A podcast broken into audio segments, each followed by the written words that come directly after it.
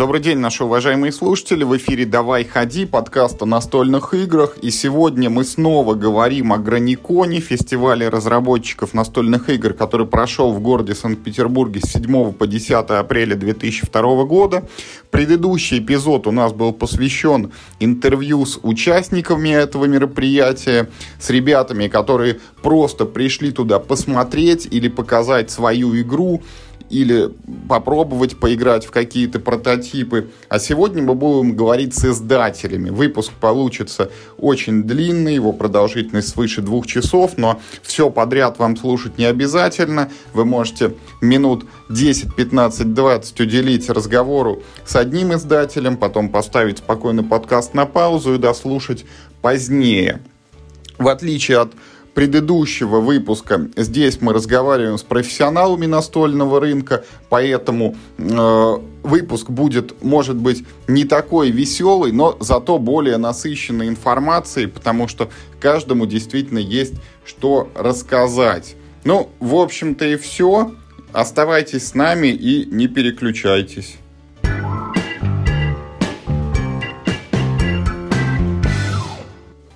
Добрый день, уважаемые слушатели. Мы снова на Граниконе, и сейчас рядом со мной Константин Комаров, директор по настольному направлению компании «Звезда», одного из старейших, если не самого, может быть, старейшего производителя настольных игр в нашей стране, которому на минуточку в этом году исполняется 31 год. В этом 32. 32 уже даже. Годы летят-то да, на да, самом да. деле. Кость, очень рад тебя видеть. Привет. Взаимно. Всем привет. Да, Юр, очень приятно встретиться здесь, можно так сказать, большой компании друзей, единомышленников э, в очередной раз на Граниконе. Так для меня это уже, получается, с 16 -го года уже там шестой.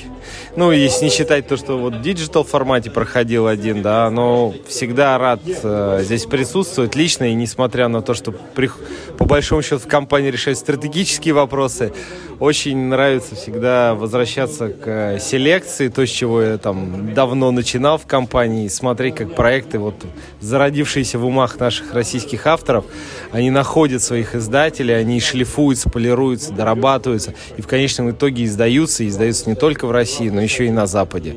И получают соответствующую известность в мире. Да, это очень, всегда очень приятно. Слушай, ну вот, коль ты не первый раз на Граниконе, вот есть ли такие проекты, которые вышли где-то в России, или, может быть, не только в России, а родом они прям вот отсюда?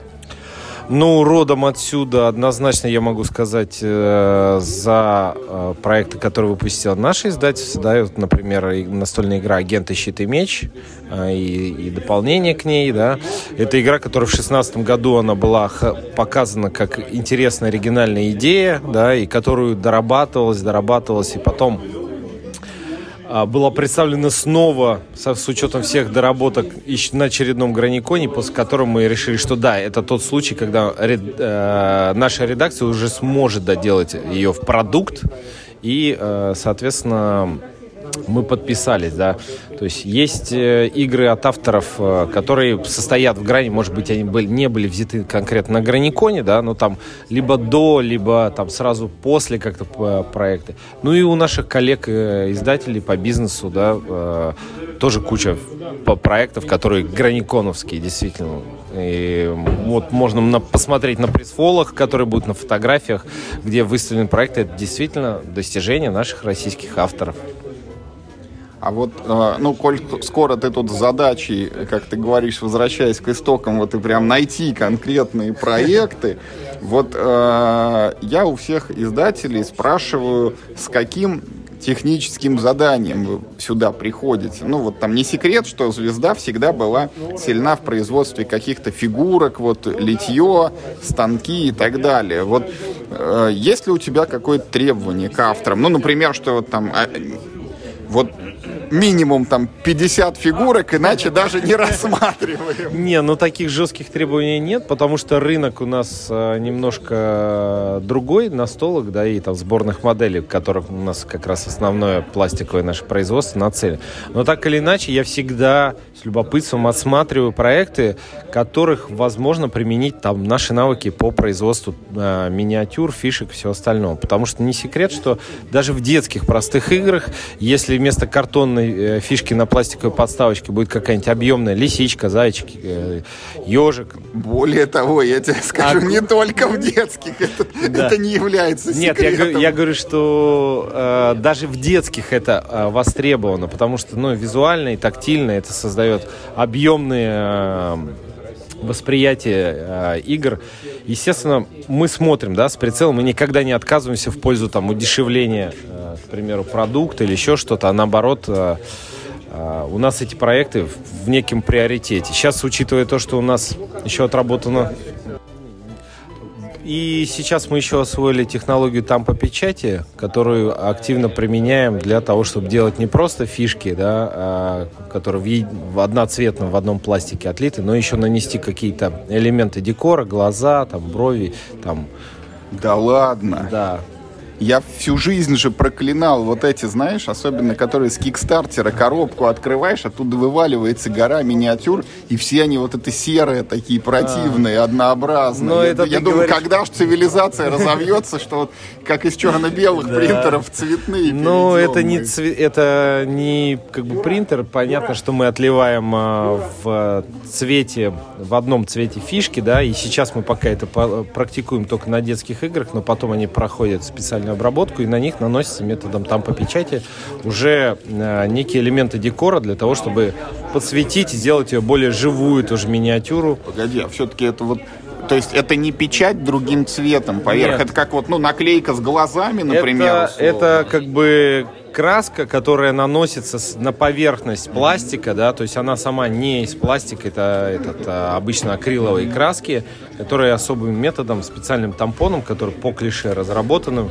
он отбивает определенные э, раскраску в определенных местах, то есть там на месте глаз глаза там, или у лисицы вот грудь белая, вот у нас идейный продолжатель игры гонки ежиков, наш популярный Дикий Кросс, который на чуть более старший возраст рассчитанный, чуть более конфликтный. Вот там у нас лисы как раз, и они используют, раскрашены вот этим методом там по печать. Ну и мы не останавливаемся также в других детских играх. Что касается серьезных мини, как ты говоришь, вот эти, которые на кике, там, где все такие ажурные, детализированные, чтобы там это наносить, но это очень сложно на самом деле и дорого. Там нужны, э, может быть, даже не, не те способы покраски, а масочные, когда из аэрографов задувается под масками.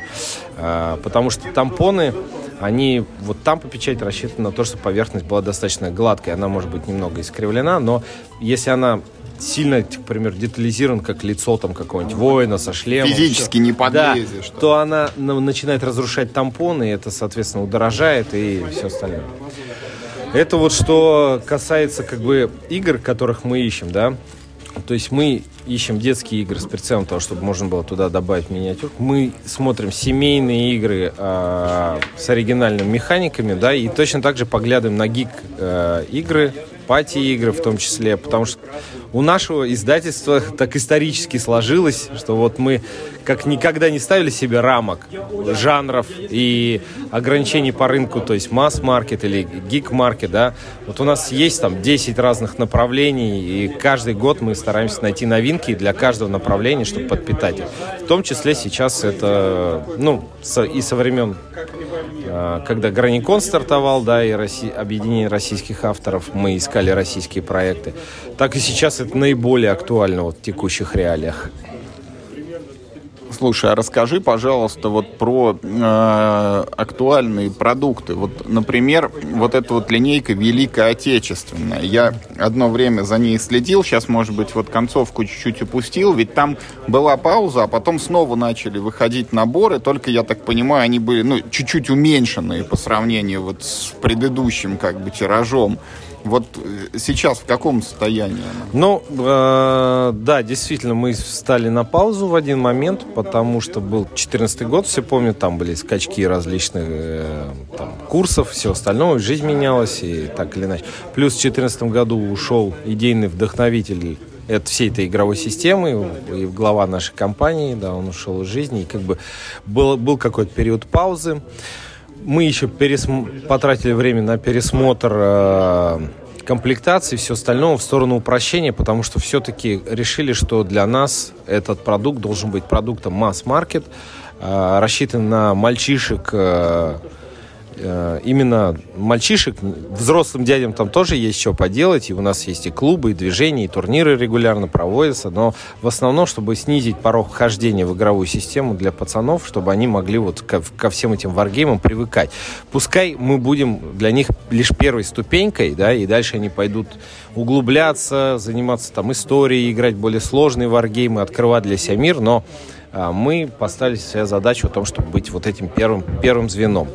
Опять же, не скрою секрет, мы как коммерческая компания видим выгоду в том, что у нас есть линейка миниатюр, которая дополняет все эти игровые системы. И, а, грубо говоря, если мы вовлекаем а, нового покупателя да, в этот мир игры, ему понадобится дополнительный набор, потому что стартовые, они всегда ограничены. И как бы там и, и скрывается наша основная ну, цель в бизнесе. Да? То есть это все-таки сборные модели, которые мы продаем. Поэтому здесь это попытка усидеть на двух рынках настольных игр, сборных моделей одновременно. И сейчас мы на данный момент, мы закрыли тему э, войны, как бы наконец-то дошли до Берлина взяли его последним набором, да, а, пересмотрели там систему стартеров, то есть они теперь это несколько маленьких доступных стартеров, связанных одной единой компанией с сюжетной линией, ну, естественно, с привязкой к истории, без всякой фантастики, а, чтобы сделать покупку а, и сбор целой большой компании более доступной для обывателей. Ну и сейчас у нас в разработке четвертая редакция правил, которая еще будет максимально облегчать систему и делать ее еще, еще более доступной и простой для неподготовленной аудитории. Там принцип тот же остается с карточками отрядов, с маркерами, с записью приказов. Да, но мы сейчас немножко упрощаем. Мы уходим от дорогой комплектации вот эти ламинированные карточки и маркеры. Мы уходим э, в сводные блокноты, Э, таб, с, с таблицами такие, которые заполняются игроками перед игрой. Да, и остается, движок остается тот же самый, только это имитация э, real-time strategy, да, то есть э, стратегии в реальном времени, отдачи приказов, все остальное, но делаем это чуть проще по комплектации и убираем все сложные моменты, особенно связанные со спецвойсками, типа бронепоездов, там каких-нибудь саперов, парашютистов, десантников, такие вещи. Э, то есть выносим все за скобки на более сложный уровень, а в стартерах и собираемся переиз с четвертой редакции переиздать, начиная вот с лета 41-го, там у нас будет Брестская крепость, Смоленск и так далее, и так далее, и так далее. Вот пока такие планы.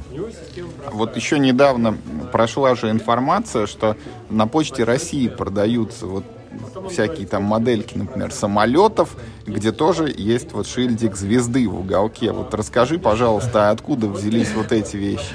Ну, э, это спецпроект «Звезды» и Почты России, потому что у них была целая программа по наполнению своих э, магазинов при почтовых отделениях каким-то э, STM, да, собственными торговыми марками, но сделанных с помощью там, специалистов. Соответственно, как они наполняли продуктовые линейки за счет тех, кто производит там продукты, там те же макароны, тушенку, так у них была потребность и в, в игрушках и хобби. К нам они обратились по поводу создания э, эксклюзивной модели э, почтового самолета грузового вот Ту-204 с, на определенных условиях с эксклюзивом дистрибуции через их сети. Мы специально для них это делали проект э, в пресс-формы и выпускали.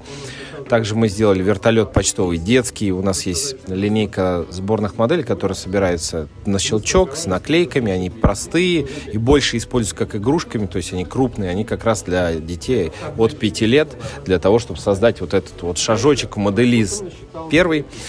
А, и вот с Почты России мы точно так же сделали еще и почтовый вертолетик, да, для совсем малышей. То есть вот это такой коллаб, на котором И э, Почта России получила уникальный продукт, который не, где не продавался в модельных магазинах ничего, и к ним люди шли, да и попутно что-то еще себе докупали, ну, как точка притяжения, да. И, э, а мы получили хороший заказ, интересный, который отработали, да, и заработали на этом деньги. Ну, скрестим пальцы, чтобы потом появились еще какие-нибудь почтовые грузовики, там, не брони, а обычные поезда, а там, глядишь, и система правил родится, что там, кто быстрее там организует доставку или там... Ну да, мы, думаем, мы думали и над проектом по настольным играм. Это сейчас некоторый момент на паузе, они там переосмысление происходит, это, ну, конкретно в Почте России, но так или иначе мы сотрудничаем и меняемся идеями и обсуждаем грядущий план. Когда что-то станет ясно, да, я смогу поделиться. Ну и немножко расскажи, пожалуйста, вот про какие-то там ближайшие краткосрочные планы, вот в связи там с текущей ситуацией, вот что-то, может быть, меняется, пересматривается, корректируется. Ну, не буду лукавить, да, а, много чего изменилось э, за последние полтора месяца, а, и, соответственно, очень сильно повлиял на наши производственные планы. То есть нам практически э, пришлось отказаться от 80% э, плана по импортным играм, которые мы делали на копродакшене в, э, за рубежом, оставив только те проекты, которые гарантированно мы сможем провести из Китая, если это печаталось на китайских мощностях, даже под европейскими брендами. Э, где-то пришлось э, перестроить из-за того, что невозможности вести э, операционную и финансовую деятельность, да, напрямую из-за проблем там с банками, и платежами и переводами. Ну и как бы все достаточно хорошо осведомлены, что как бы в большинстве случаев даже при производстве в России использовалось импортное сырье, импортный картон, импортная бумага, Карточного картона у нас вообще в стране своего нет и не было никогда. И, соответственно, с этим возникают задержки, э, с поставками, со сроками печати, то есть все переносится. Ну, я потратил как бы там достаточное количество времени, чтобы просто перелопатить весь годовой план, перебросить, потому что это все связано с людьми, с проектами, да, когда ты сдвигаешь что-то вперед, назад, отменяешь, там едут художники, редакторы, корректоры, и все это превращается в кашу, все, и заново надо, надо выстраивать, то есть ты наполнял, наполнял в течение предыдущего года, выстраивал все модели, у тебя был готовый план, ты его финализировал по, обычно после Нюрнбергской выставки, когда тут последние там новинки там горячие добивал год до конца и мог работать, зная, что у тебя все готово. То есть здесь надо было сесть, все переломать, переделать. Ну и в том числе на Граниконе мы... Зато мы появи, у нас появляется возможность сделать больше российских проектов. Вот э, откровенно, да, если раньше там ресурсы расписаны, бюджеты и все остальное, то сейчас на освободившиеся места, на освободившиеся э, ресурсы, в том числе и финансовые, да, мы э, сможем больше внимания уделить российским проектам, больше их взять в работу, да, и, может быть, даже быстрее довести э, до релизов. Ну, вот, наверное, так. А в целом, как бы мы продолжаем работать, потому что каждый должен заниматься своим делом. Мы делаем настольные игры, сборные модели, хобби, игрушки. Все, все, все для наших любимых покупателей, которые всем этим делом увлекаются. Кость, спасибо большое за такие подробные ответы. Вот, ну, могу только пожелать дальнейших успехов, чтобы еще много таких же прекрасных игр, как уже выпущено звездой, вот еще больше, чтобы их появилось в будущем. Вот, ну, правда, спасибо за то, что вы делаете. Спасибо и вам. Спасибо, что любите и цените нашу продукцию. Еще бы. Спасибо. Счастливо. Научились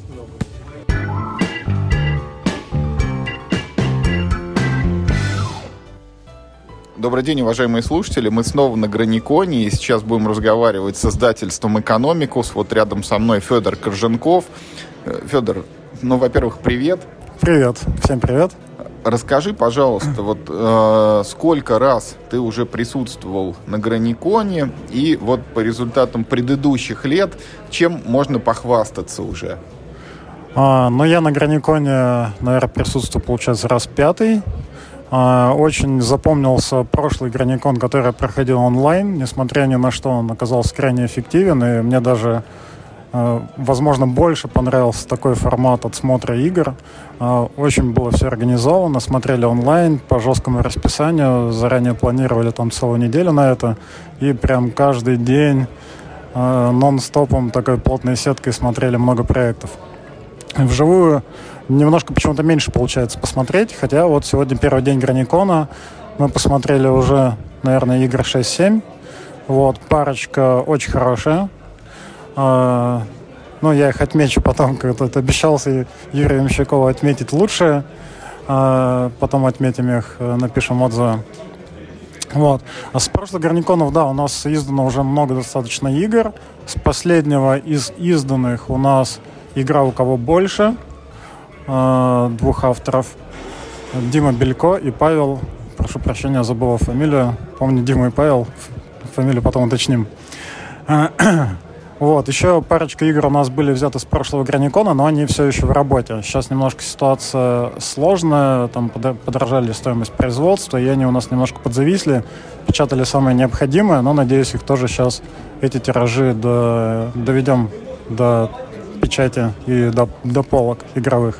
На этом Граниконе э, надеюсь, что стараемся высмотреть и что-то взять по минимуму, может быть, буквально одну-две игры, если прям найдем что-то особенное. Потому что у нас в очереди вот скопился большой список проектов, которые мы хотим, очень хотим издать, все хорошие. И мы даже нарушили традицию с последнего Эссена, на который нам удалось попасть. Мы взяли первую нашу игру на локализацию. Обычно мы издаем только российских авторов, только наши российские проекты, но там просто была такая игра, скажу вам ее название, это Soviet Kitchen. Мы просто не могли ее не взять. А, она... Я прям яростно поддерживаю, потому что я давно... Э, у меня просто есть такая плохая привычка, вот э, там какие-то игры, их не очень много, ну, может, там 10, 15, ну 20 максимум, я понимаю, что в, вряд ли я в них поиграю там в ближайшее время, потому что у меня, вот у тебя очередь на издание есть, а у меня очередь на поиграть. Есть большая полка, но есть какие-то игры, которые я все равно, если я вот увижу, я ее не могу вот пройти мимо и не купить, например. Вот если бы у меня была возможность, вот Soviet Kitchen давно в этом списке стоит, я понимаю, что в нее играть я буду, если то только с обычными людьми, а не с хардкорными игроками. И лучше бы, конечно, там все было на русском, чтобы им было все понятно и доступно. Да. Поэтому я просто вот аплодирую вот этому решению Спасибо. выпустить на русском языке. Мы ее увидели еще на каком-то прошлом или позапрошлом Эссене, там два или три года назад имеется в виду. И когда я впервые увидел, ну, она действительно произвела впечатление. Я просто был уверен, что ее возьмут кто-то из опытных больших товарищей, наших издателей. Вот. И когда на последнем Эссене мы снова на нее наткнулись, и, ну, так между делом спросили, а кто ее локализовал, оказалось, что никто. Мы Видимо, поняли... каждый подумал, что, типа, наверное, кто-то уже взял. Кто-то уже взял, да. Мы решили, что это необходимо э, все-таки это сделать нам, значит. вот, да, поэтому мы с ними уже подписались, э, с авторами уже активно идет работа. Я надеюсь, мы уже вот буквально к ближайшей неделе ее запустим в печать, и через пару, ну, край тройку месяцев она появится на полках на русском языке. Потому что игра чем хороша, вот она, ну, на редкость, э, в которой удачно используется приложение для игры. Так что без приложения в эту игру не поиграть. И приложение там очень уместно, очень удобно. Игра с хорошим юмором. И про э, такие советскую клюкву, какие-то шутки на тему избитых клише о России, о Советском Союзе. Ну, то есть это очень забавно. Да, ну, повторюсь, игрушка действительно тоже очень хорошая. Я буду буду ждать русской версии. Может быть, я не, не так буду ждать, вот что вы на Граниконе выпустите, еще не, не успел сам все проекты посмотреть, а эту точно знаю, что хорошая. Спасибо. А в целом, вот ты, э, есть у тебя какой-нибудь производственный план? Ну вот сейчас ты бы хотел сколько там, две, три, может быть, пять игр найти? Или лучше вообще не искать? А, дело в том, что у нас, вот как я сказал, есть очередь проектов, порядка пяти игр, э, которые вот там первой очереди. Ну и так у нас есть длинный список, что, как говорится, ни хреново было бы когда-нибудь. А, там этот список ну, из нескольких десятков проектов, но вот как бы в первую очередь про 5-6 проектов, которые мы точно очень хотим выпустить, и они у нас как бы в работе находятся. Надеюсь, там пяток мы в этом году запустим, ну это оптимистичный план. Ну и поэтому я стараюсь по минимуму здесь что-то присматривать новое, может быть, одну-две игры. Ну, посмотрим, что найдем. Вдруг найдем Вполне такой здравый подход. Федь, ну спасибо большое, вот все рассказал. Жму руку еще раз за решение по Совет Китчену. Вот и держу кулаки, чтобы получилось найти здесь хорошие проекты. Спасибо за доброе пожелание. Спасибо, был очень рад услышаться.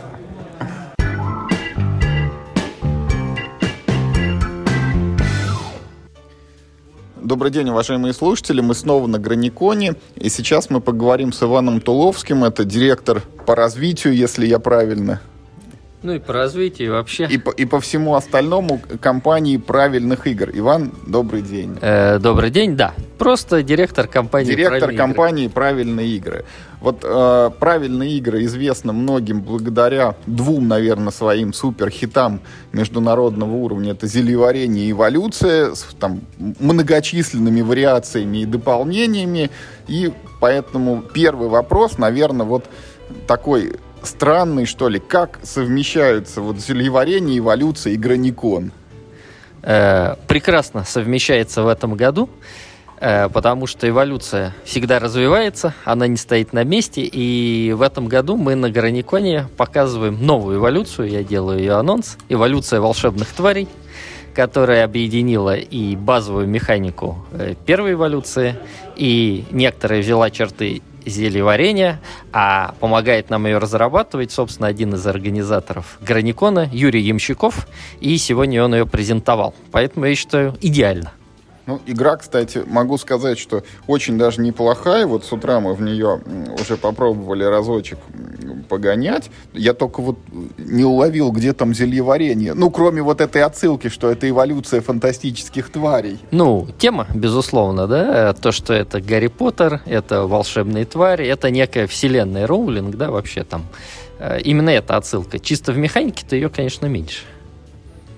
Понятно. Вот, вот у нас в 2005 году была отсылка в зелеварении практикуме к Гарри Поттеру, и вот теперь 17 лет спустя еще и эволюция в этот волшебный мир, так сказать, просочилась. Да, э, мы еще в прошлом году приняли решение, что мы будем э, развивать линейку эволюции в разные направления. Вот первой ласточкой в этом году станет эволюция волшебных тварей. Э, Причем мы сразу разрабатываем, чтобы была базовая игра, соло-режим, как сейчас модно. Э, сразу будет дополнение к ней, то есть выйдет такой да, э, мощный продукт. И еще в этом году мы делаем эволюцию бизнеса. Это вообще старая наша идея, потому что на мой взгляд, в базовой эволюции что мы делали? Мы создавали животных, наделяли их всякими свойствами, и они, э, по сути, да, в природе конкурируя с другими, пытались выжить и смотрели, какая комбинация более устойчивая и более оптимальная при данных условиях. Я считаю, что средний бизнес или малый бизнес вообще очень похож.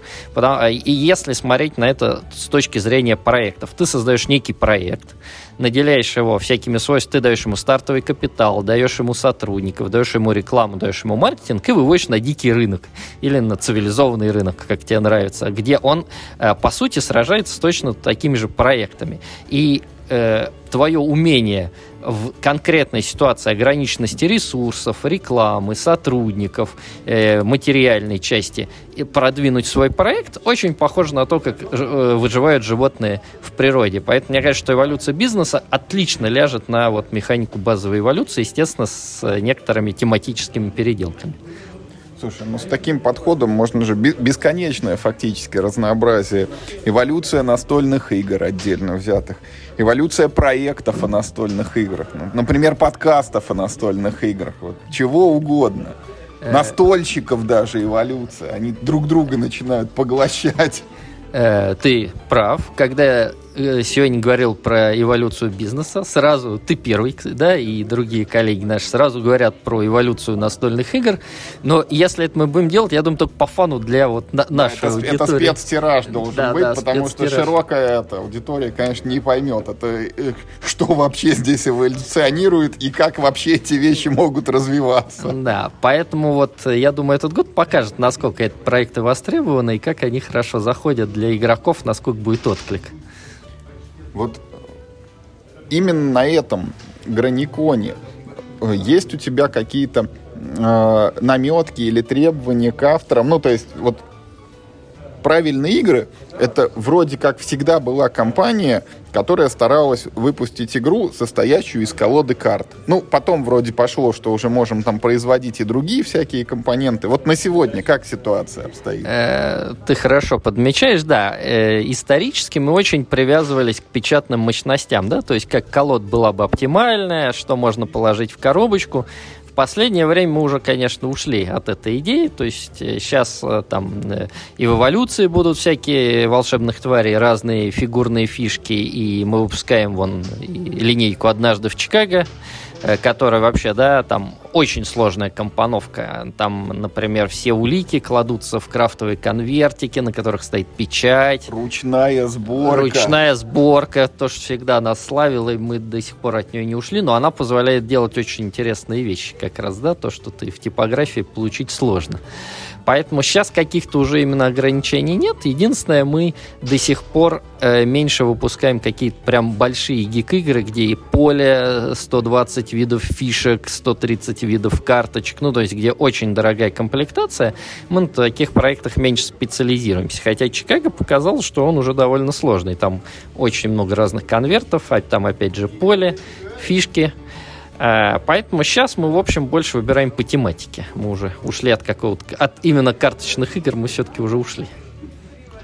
И вот производственное какое-то это задание у тебя есть, с которым ты приехал на этот Граникон? Ну, например, там вот набрать минимум три игры и ни шагу назад, вот пока третью не найду, значит, отсюда не уйду. Э, такого задания у меня нет. У меня на этот Граникон скорее э, рассказать всем, показать авторам, что мы приняли новую стратегию. Мы будем... Э, как-то оно само постепенно пришло. Нас спрашивали, почему нет давно дополнений к зелеварению. А выпустить новое дополнение не так просто, как казалось бы, как я уже говорил коллегам. Можно взять э, зелеварень, придумать к нему 100 новых карт. Мы и сами можем придумать, и нам их довольно часто присылают. Но вот объединить эти карты какой-то дополнительной идеей к игре, чтобы она классно ложилась, чтобы они были все между собой созвучны. Я не знаю, это большое дополнение или маленькое дополнение, это не важно. Не так просто. И такие идеи приходят на самом деле реже. И в конце того года нам один из игроков прислал по зелеварению прям отличное мини-дополнение. Он его сам целиком придумал и предложил нам вообще, хотя их по фану, но мы его в итоге выпустили, сейчас оно уже продается, и отправили автору, он был очень доволен. И мы поняли, что можно идти путем вот таких небольших мини-дополнений, благо теперь Marketplace позволяет работать напрямую с теми, кто хочет купить, потому что еще сложность мини-дополнений в том, что их нельзя ставить в сети, да, если там зелеварень продается, например, в книжных магазинах, везде, то маленькие дополнения сети берут неохотно, потому что с ними сложно, их надо учитывать, их сложно выкладывать на полку. Это тоже был некий барьер, как донести, да, маленькие. Сейчас это решено, потому что понятно, что у всех есть свои магазины, есть маркетплейсы любой, Озон, Wildberries, Яндекс можно заказать, и мы теперь пойдем по пути всяких разных интересных дополнений, поэтому мой посыл авторам, если у вас есть идеи про зелеварение, про эволюцию, либо про текущую, либо про каких-то их модификаций, можно писать, э, разрабатывать, присылать нам, мы будем на это смотреть.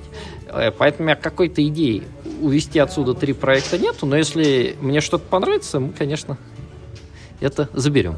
Во-первых, и вот я пришлю вам свои правила эволюции 12-летней давности. Перечитайте, вдруг это кто-то новыми э, глазами там посмотрит и какое-нибудь здравое зерно там найдет.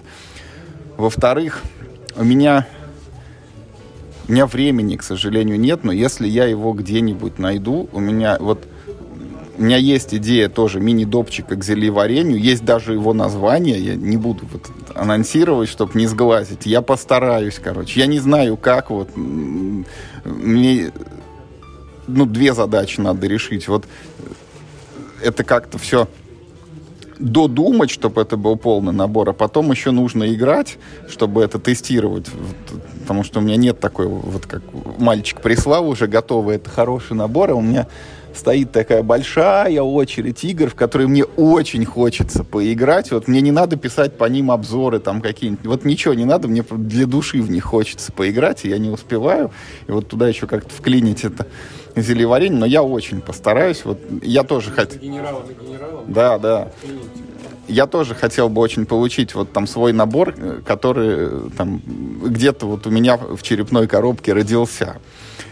Я всегда еще задавал вот один и тот же классический вопрос. Я много лет не получаю на него ответа, но я его все равно задам. Зельеварение 2 все-таки выйдет когда-нибудь? Может быть, теперь в новых уже каких-то условиях? Вот, может быть, от нового автора? Выйдет. Я скажу больше, к нему уже даже графика нарисована где-то на 80%. Вот это новость, вот это новость. Вот все не зря, значит. Вот оно что. Не, не знаю, там, из Граникона или нет, но я очень рад это услышать. Во вторую часть с удовольствием буду играть. А вот ты упомянул про графику. Вот скажи, пожалуйста, ведь для зелья был...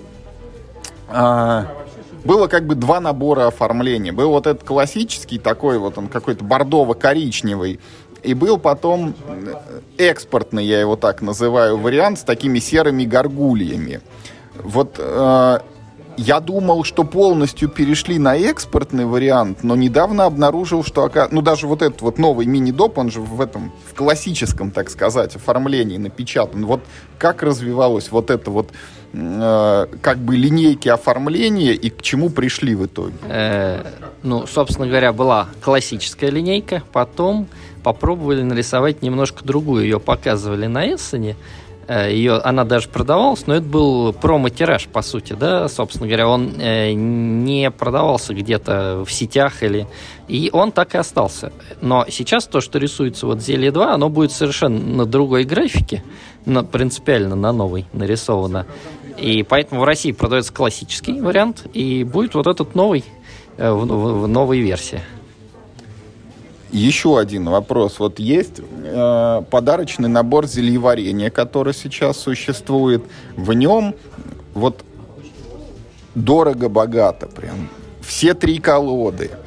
Значит, вот эти дополнительные последовательности великого делания, которые тоже там неофициальным путем родились и потом вот просочились в канон, так сказать, в нем э, здоровая вот эта схема. Я, честно говоря, испугался, когда ее достал. И так зельеварение всегда занимало много места на столе, а теперь извольте, во-первых, счетчик вот амбарного такого размера выложить. И еще эту схему. Вот я ее скотчем хотел на стенку прилепить, чтобы удобнее супруге было смотреть, что из чего делается. Но вот в этом наборе я не знаю, может быть, на почте украли, конечно. Я обнаружил промочку с э, вот этим вот манчкинским котлом. Ну, вот, но не обнаружил карту заклятия универсум. Вот что с ней произошло? А, нет, э, в подарочный набор всегда входил вот то, что ты говоришь, алхимик КТ, который ты называешь промачкинский котел. А заклятие универсума, она не входила в, именно в подарочный набор. Она в разные времена раздавалась как э, на всяких турнирах. Одним словом, она была промкой. Короче, это супер промка такая, которая это нигде больше не найти. Э, почему? Она иногда, мы ее дарим на всяких э, разных мероприятиях, но именно в набор она не входит. Так, а еще тогда такой вопрос. Вот сейчас вышли вот эти вот потерянные талисманы, которые замешиваются в самую базу колоду практикума. И э, в связи с этим вопрос следующий. Вот будут ли обновляться или, ну не обновляться, а может быть появятся новые вариации вот этих последовательностей великого делания, чтобы в них можно было запихивать в том числе вот эти карточки из потерянных талисманов? Это хороший вопрос. А, пока мы их не обновили, но, собственно говоря, я думаю, это хорошая идея их обновить.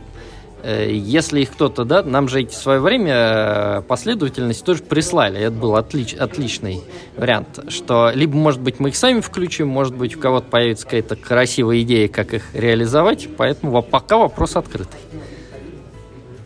Ну и э, задам еще какой-нибудь вот такой из планов грядущих. Вот правильные игры всегда выпускали что-то свое и тиражировали, ну вот там, как та же эволюция, которая во многих странах появилась. Вот и, появившись в России. Вот нет ли какого-нибудь у вас желания процесс этот обернуть спять, найти какую-нибудь там зарубежную разработку, локализовать ее или как-то переработать, может быть, в кооперации с зарубежными авторами и выпустить что-то в России? Ну, то есть вот не экспортом, а реэкспортом каким-нибудь.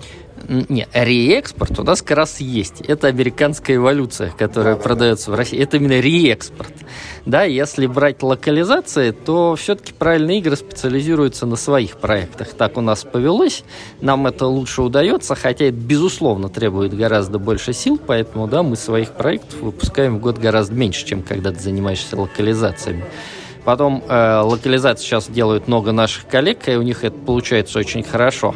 Так что наш путь это все-таки свои проекты, которые мы, да, вот э, надо признать, что сейчас мы делали эволюцию на Кикстартере, она собрала больше 3000 бейкеров, и это прям мы считаем хорошим показателем для русского проекта. Понятно, что конкуренция каждый год растет, и на Кикстартере сейчас вывести просто проект, как было в прошлые годы, да, когда на него вообще обращали внимание. Сейчас есть такое, ну, наше ощущение, подтвержденное всякими исследованиями, что если ты просто, например, без подготовки, без предварительной подготовки вводишь проект, ты вообще не заметен, да, то есть поэтому, когда, условно говоря, проект появляется на Кикстартере, до него это примерно полугодовая работа по вот работа с аудиторией, с блогерами, с совсем-совсем. То есть это прям огромная работа. Kickstarter в разы труднее, чем крауд в России. Ну и последний вопрос, вот с учетом, что нас ждет теперь вот ветка эволюции, она вот еще и в бок будет развиваться, вот фантастические эти варианты, там бизнес, там чего-то еще. Вот эволюция новый мир, который уже есть эффект бабочки, вот планируется ли и сколько еще дополнений можно к нему ожидать? Э, прям очень, это прям рабочий вопрос. Э, мы же проводили, когда делали эффект бомбочки, конкурс авторов проводили в России, да, там нам прислали больше порядка, по-моему, 100 разных свойств, ну, прям если уникальные брать, не повторяющиеся. Как э, сказал Федор, который у нас в команде, это, говорит, прям можно уже на, на целое второе готовое дополнение. Э, единичные свойства мы выбрали как раз для, да, промок э, на крауде, а про второе дополнение мы прям активно думаем. Мы посмотрели, есть несколько авторов, которые как раз предложили уже готовые идеи, ну то есть связки свойств, да, то есть не одно свойство, а именно связки. И у нас еще есть Федор э, Мячин, который отлично придумывает тоже вот новые свойства. Эффект бабочки появился во многом благодаря ему. Например, вот там механика, соло-механика, когда ты играешь против игры, да, по сути, с, с чудовищами, это вот целость, целиком его разработка, и она, в моем очень классная, что она превращает вот в честное соло-режим, да, то есть без не вы, не придуманное, а вот прям честный. Поэтому второе дополнение мы прям про него уже активно думаем и разрабатываем в данном. Будем ждать. Вот был эффект эффект бабочки. Будет, может быть, какой-то дефект куколки. Посмотрим. На название это отдельный сложный вопрос, как мы понимаем, потому что мы у первого дополнения было э, много-много э, разных вариантов. С другой стороны, хотел сделать отсылку ко времени летать, которое было раньше. Я считаю, что эффект бабочки прям вот очень хорошее название. Оно же еще и фантастическое немножко вот этой теме, да, про эффект бабочки, как термин отсылает. И биологический есть. И вот мне прям название, когда мы его придумали, очень понравилось. Вань, спасибо большое за подробные ответы. Очень рад был услышаться. Надеюсь, что вот все сбудется, и во всякие разные эволюции мы поиграем. И «Зельеварение 2», вот сколько бы лет спустя оно не вышло. Вот, ну, буду когда-то ходить и спрашивать, когда третья часть. Э, спасибо тебе большое, потому что поговорить с человеком, да, который в индустрии уже много лет, который в свое время писал про зельеварение. Э, вообще, Юр, очень приятно. Я очень рад с тобой беседовать. Очень люблю твой блог. Мы, да, когда еще не было никаких видеоблогов, мы его читали. А теперь есть видеоблоги, и считай, нет никакого блога, потому что все теперь только смотрят. Ну, это как ты нам скажешь. А я, а я все равно пишу про зельеварение до сих пор. Вот, и, и на том стоим, как говорится. Спасибо, Спасибо большое.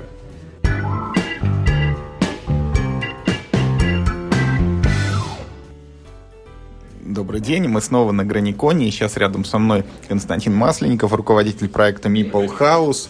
И вот в этот момент самые внимательные наши слушатели, наверное, задаются вопросом, что как эти вообще вещи связаны, причем тут Граникон и Мипл Хаус, потому что на Граниконе разрабатываются игры, а Meeple House делает всякие удобные органайзеры. И вроде как э, игр еще нету, ну а если есть, то они там напечатаны на бумажках там и кубиками из другой игры ты играешь в этот прототип. А органайзеры, они предназначены уже для готового продукта, которого еще нет. Так вот, оказывается, вот буквально сегодня Костя объявил, что Meeple House теперь будет заниматься еще и издательством настольных игр. И это поездка для того, чтобы найти какие-то свои новые, не новые, а даже первые проекты. Поэтому, Кость, к тебе, наверное, вот вопрос самый главный. Вот как... Почему?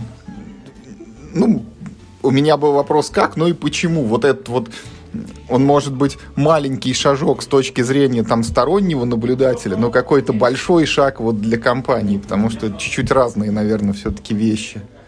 Привет, Юр. И привет, зрители. Те, э, слушатели. Ну, здесь очень все просто достаточно объясняется. А Meeple House существует уже три года. И самое важное, он создал за эти три года даже не то, что свои продукты, а создал каналы реализации. А компания, которая умеет производить настольные игры, ну, Почти. А, у нас что существует уже больше 11 лет. А, и теперь, зная, как мы хотим их продавать, эти игры, и имея возможность их продавать, мы поняли, что теперь можно идти их и делать. И мы будем полного цикла с самого начала. Мы сами умеем их производить, сами умеем их продавать, сами их умеем неплохо хаусить.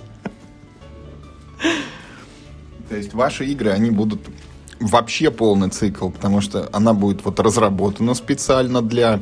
Ну, по в... да выпущена по вашей технологии, под вашим да, контролем. Под нашим производством, и, да. наконец-то, сбудется вот эта моя мечта, что когда ты коробку открываешь, ты не должен там идти отдельно в магазин, органайзер от Meeple House лежит уже там. Да, это обязательная часть. Да, и мне под это выделили дополнительные средства. Во-первых, Meeple House их сам заработал уже на то, чтобы это сделать. А во-вторых, соответственно, просто мне дали еще дополнительные инвестиции. Теперь смело в это дело. Так, ну и тогда вот вопрос следующий. Какие продукты ты ищешь и есть ли у тебя, ну, какой типа тех заданий? Это должна быть там игра с полем, игра карточная, игра с миниатюрами или все что угодно там? Мы себя ограничили, что мы хотим посмотреть сейчас в первую свою волну. Это филлеры веселые или не очень веселые, а просто интересные. Семейки, мидкор, но пока точно не хардкор. Вот. Э, боимся мы еще в больших комплексных сложных игр, в которые садятся в первую очередь э, наши основные клиенты. Да, будем работать сначала на... В общем, тренироваться нужно на кошках, чтобы научиться делать лошадок. Так, и какое количество кошек ты вот в идеальной ситуации хотел бы по итогам граникона изловить, так сказать? От трех до пяти кисок, вообще не думая.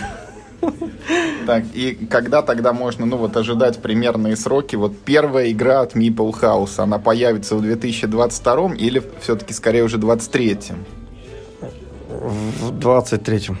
Я на это все-таки больше... А, ключевое, ну, смотрите, здесь ключевое. А, я сейчас этот процесс только запускаю но не, из, не подо мной весь процесс этот будет ходить. И тем самым не будет моего давления и моего вот этого страха, из-за чего я долго готовлю новые продукты. Короче, это называется, что если первая игра от Meeple House выйдет огонь, вот, к нам придет Костя и будет говорить, это все запустил я, вот, а, я все сделал, придумал, Макс. я все продумал и так далее. А если что-то, не дай бог, там будет какой-то брак, там дефект или там игра кому-то не понравится, Костя будет говорить, вот я ведь все продумал, я все на... А потом вот чуть-чуть вот Максиму, да, и вот в этот момент все пошло не так. Макс, чувствуешь ответственность? Макс, не подведи. Ну, примерно так, да. А еще сегодня, когда было выступление э, издателей, Костя презентовал всем слушателям такие ну, коробочки для карт. Это, в принципе, уже в Meeple House как бы не новость, потому что сколько? Год-два уже, наверное, как вот эти вот картотеки, так ну, называемые, да, да выпускаются. Да, да, да. Вот уже. расскажи, а чем вот эти отличаются новые? А мы наконец-то научились их полноценно паять. Вот так же красиво и четко, как это делается вот в, в Китае и на Европе. И, и мы единственное в России, кто теперь нормально ультразвуковым ультразвуком паяет пластик. Ну, это вот что это означает? Если раньше я, когда заказывал вот эту коробочку, мне приходил, ну, такой как бы файлик, вот, где Ага. вместо бумажки А4 там был, значит, пластиковый лист, из, из- верточка с замочками, да? да, из которого я вычпокиваю вот этот вот трафарет, значит, и потом его по схеме нехитрой, ну, вот как шестигранный кубик, типа, складываю, там э, нужные штуки в нужные пазы засунул, и у меня получается коробочка. Да. А теперь что мне, значит, не файлик, а бандероль будет приходить? Одна столько бандероли ходят. Одна с другого-то не ходила до этого. Просто они в плоском там лежали в виде. Сейчас, да, да. тут уже будут это больше Да. по объему. Ну, во-первых, они умеют теперь, будут, смогут жить самостоятельно. А, Сразу же мы на первом же этапе тут же сделали 50-миллиметровый. То, что мы не могли вот выше 40 миллиметров прыгнуть а, по конструктивным особенностям. Мы сразу убрались в 50. Мы сделали удвоенное, удвоение пластика по периметру, тем самым сделали хорошую надежность. А, Они будут сразу же дешевле, чем вот классические м- МТГшные коробки. Потому что мы материалы э, на ней, на ней же честный лейбл будет Made in Russia. Э, Грануляты нам изготавливают в России красители изготавливают в России. Мы после этого, соответственно, тянем пластик. Мы из этого листового пластика печатаем на нем сами. Мы его вырубаем, мы его спаиваем полноценно в коробку окончательно. Упаковываем тебе в пакетики и присылаем. То есть полное импортозамещение. А, У меня вся производство всегда же было построено, что я делаю все из русского в русском.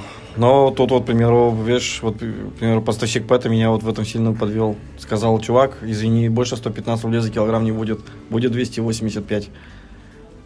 Э, ну, Как бы я с самого начала плохо вообще шел всегда на подъем цен. И мы давно все лимиты из, из э, когда мы стартовали вообще три года назад, например, килограмм пластика стоил 65. Это позволяло вот с теми ценами выходить. Э, И каждый раз я с такой-то, ну, болью всего до этого один был этап, когда на 9 рублей там поднимали цену коробок.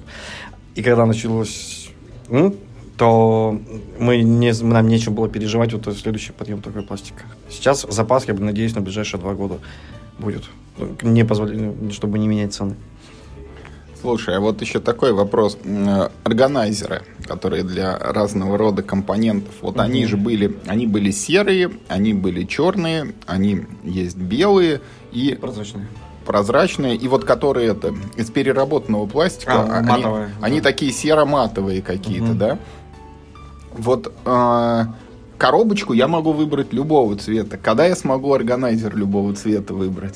А в сборке, вот, которая для игры, как схема уже предложенная, ты прям в режиме магазина можешь сразу же назначить, сказать, что так, вот это не надо белое, это прозрачное. Нет, а если мне приспичит желтое? А, а, желтое в пати. Да. Ну, дружище, я не могу пока позволить себе даже две тонны пластика. Э, Две тонны пластика желтого, если я изготовлю, то я обеспечу нас картотеками ой, и органайзерами желтого цвета на 3-4 года. Потому что даже белые, как бы, с той темп, которого они продаются, э, показывает, что их... э, Ну, в общем, я пластик зря держу в белом цвете. Больше На самом деле Меня мы- спасают сторонние заказы. А, ну, мне, вот, мне лично белый нравится больше всего, но я вот заказываю белый только в основном. У меня вот есть И ты попадаешь в, в те 20 В те 3%, да? 28%. То есть на каждые три коробки черная покупается одна белая. Ну вот у меня даже еще серые есть, и вот у меня ле- лежи- лежит на полке рядом серый и белый. Я когда в новую игру засовываю, я так смотрю, вот белый прям огонь смотрится, поэтому серый ты типа полежи еще. Вот потом я все равно дозаказываю новых белых, и серый так лежит, лежит и лежит. У меня супруга вообще в моей коробочке использует вообще под все шитье у нее там все везде рассортировано лежит. Правильно, Да, универсальная да, да, там есть уже пара художников, я знаю, они покупают вот пятиячеистые еврики и хранят там акрилы вот эти мелкие разноцветные, у них прям вот такими стабелями, говорят, очень удобно. Этот, то есть имеется в виду, что продукция внезапно даже вы- выплескивается дальше как бы настольных игр. Ну да, кстати, и никто не думал, она и туда пошла. Кость, спасибо большое. Вот хочется пожелать успехов, вот чтобы ты нашел этих там кошек с запасом даже, может быть, не 5, а, а сразу 15, да, и сдал, может быть, уже в этом году что-то. Ну, будем надеяться, видишь, цепочку построили, у нас есть производство, у нас есть э, магазины и каналы, соответственно, реализации. И я более чем уверен, что у нас все получится.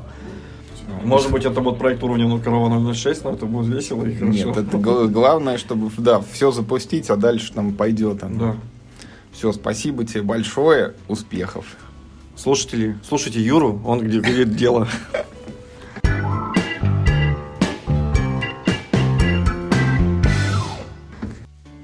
Добрый день, уважаемые слушатели. Мы снова находимся на Граниконе. Сейчас рядом со мной сидит Максим Верещагин, главный редактор издательства «Cosmodrome Games». Максим, привет. Всем привет.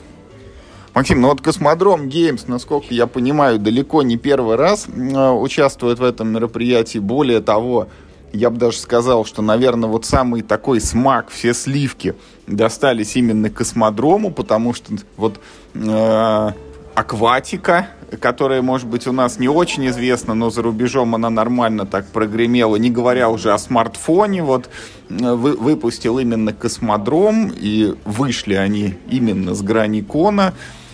Поэтому вот первый вопрос такой. Э, поподробнее немножко об опыте участия. Вот э, что, оглядываясь назад, вот удалось достичь за период прошлых лет, вот, посещая Граникон?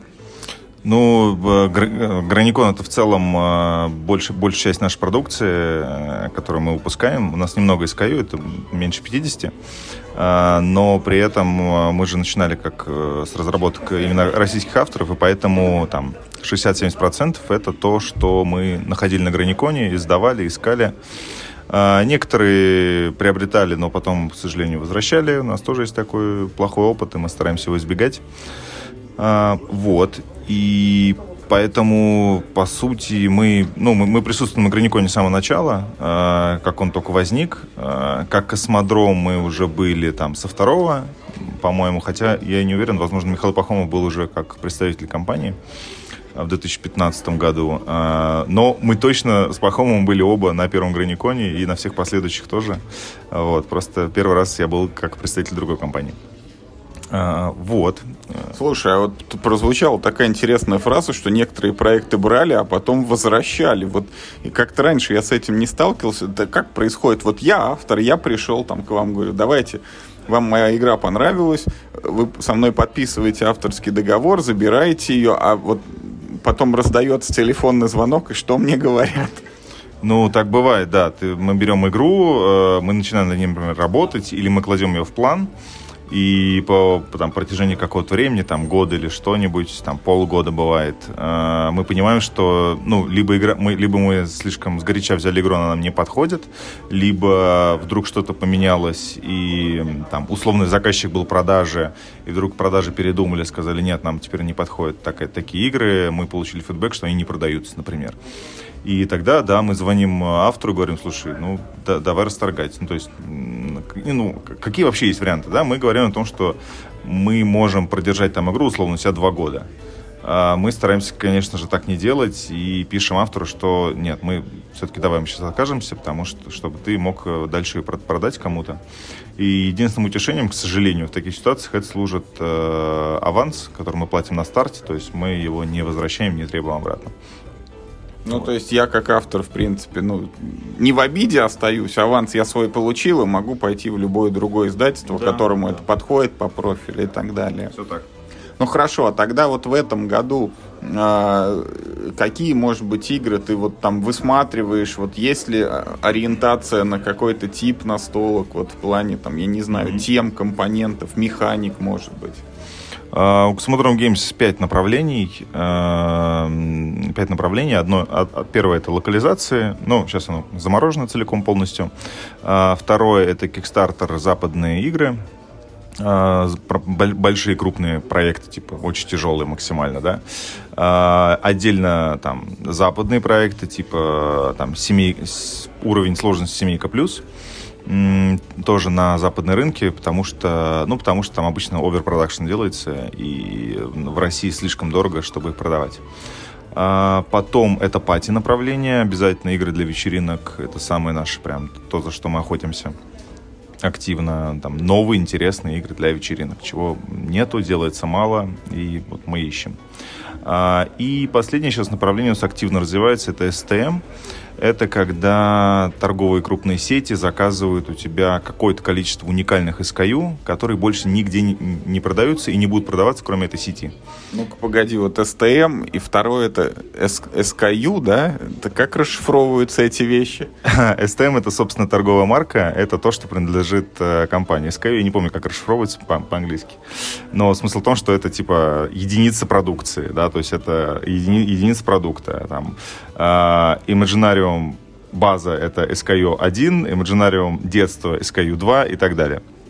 Вот, то есть включается дополнение, все вместе, типа, там, количество общей сложности SKU у нас 50, а, плюс-минус. А, вот, вот мы по этим направлениям ищем игры. Мы активно ищем то, что нужно под STM. Это простые, несложные детские и семейные игры а, для, там, для, для компании 4 плюс человек, э, там, желательно с возможностью кооперативного режима, обычные. То есть то, что служит для массового потребителя. И э, также ищем э, проекты на Запад, но с оговоркой, что никаких гарантий, что мы их сейчас создадим. То есть э, э, если мы будем проявлять желание и указывать автору, что вот мы хотим, мы у нас есть интерес к этой игре, подписывать договор или нет, на твое усмотрение, твое решение, потому что мы никаких гарантий не даем. То есть в теории через полгода мы можем вернуть обратно права. Слушай, а вообще вот в целом по твоим ощущениям, насколько вот те проекты, которые показываются на Граниконе, вот э, для того, чтобы издать эту игру, вот в целом они там в высокой степени готовности или там какая-то доработка нужна, вот ну не конкретные там вещи, а как бы общая картинка. Ну, тут, тут фильтр, да, идет. Там первый фильтр начинается задолго до, до граникона, да, мы отсматриваем все проекты, отбираем то, что вроде бы по правилам нам может подходить, и в целом интересно надо посмотреть. Там группируем их как-то там по категориям. А дальше идем э, уже на, на самом граниконе, мы смотрим игры. Там э, первый фильтр, э, ты понимаешь, там, ты, ты сел, тебе объяснили правила, ты в целом уже понял игру и понял, что это такое, и понимаешь, нужно тебе оно или нет. А, там, второй уровень, это когда ты такой, так, вроде интересно. Типа, надо... сделаю первый ход все-таки, да? Да-да-да, я сделаю все-таки первый ход, посмотрим, возможно, что-то не понял. Задал несколько уточняющих вопросов, все понял, ясно, а, там, круто, не круто.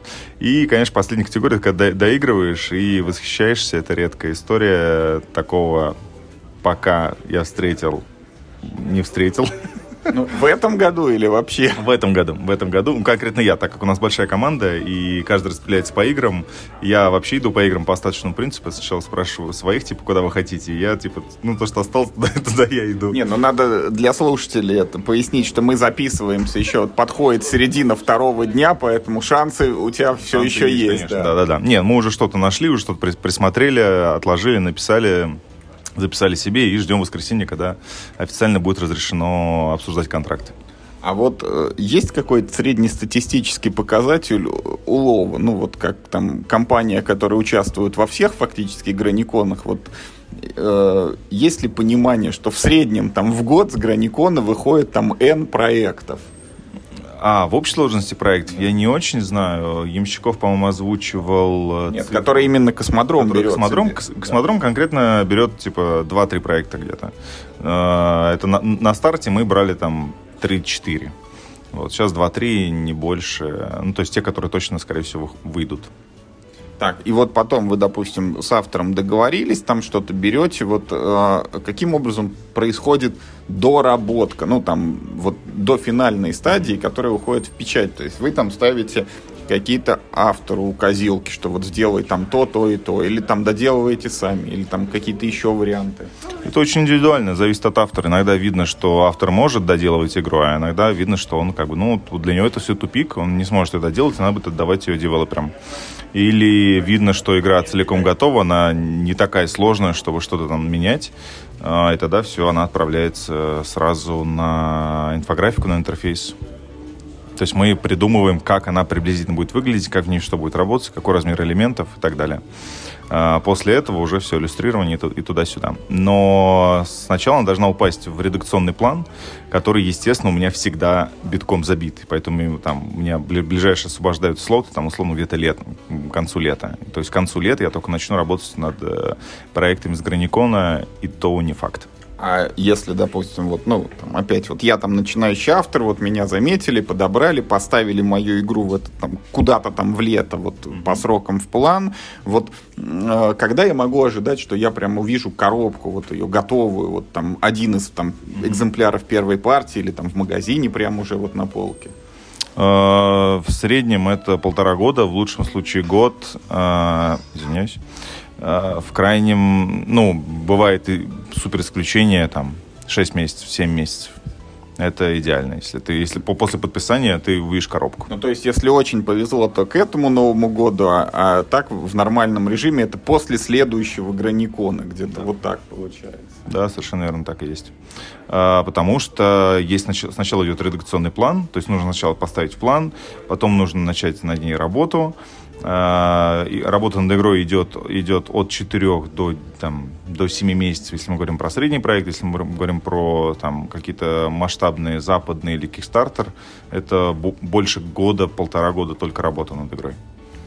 Слушай, а вот если ты говоришь, что где-то 60-70%, ну, то бишь две трети вот линейки всей э, космодрома, это получается продукты с граникона. Вот в целом эта ситуация – насколько она, ну, я не знаю, там, устраивает или удобная, может быть, как альтернативу рассматривали, не рассматривали, ну, свою какую-то студию завести, открыть, там, внутри себя разрабатывать.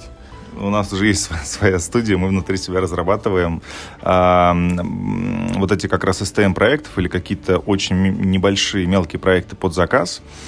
А, у них бывают очень жесткие сроки. Ну, просто очень жесткие. Там, типа, нужно уже сдать материалы в печать через месяц. То есть, надо за месяц придумать игру, и нарисовать и сдать ее в печать такое бывает, и просто, ну, некогда там иска- искать. Ну, ладно, открой секрет. Если у вас вот регулярные запросы, у вас, значит, на два месяца вперед уже придуманы эти игры, вы просто нет, ждете, на, когда слушай, там... На самом нет? деле нет, каждый раз запрос новый, и либо там дизайн новый, либо иллюстрация новая. Понятно, что мы, да, мы копим, типа, мы сразу, типа, так, запрос, это может подойти вот это раз, два, три, четыре, пять механик, а, вот, мы смотрим по своему портфолио, естественно, а, потому что внутри редакции, потому что уже выпущено.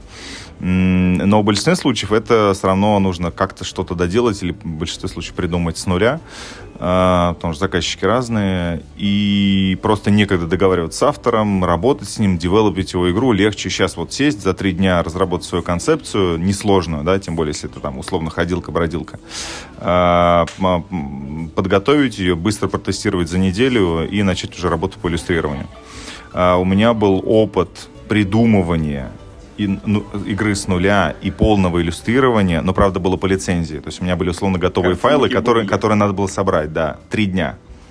Три дня придумали, протестировали, собрали и, и, и сделали прототип. А, причем прототип такой, что мы с, с производства его получили. Три дня.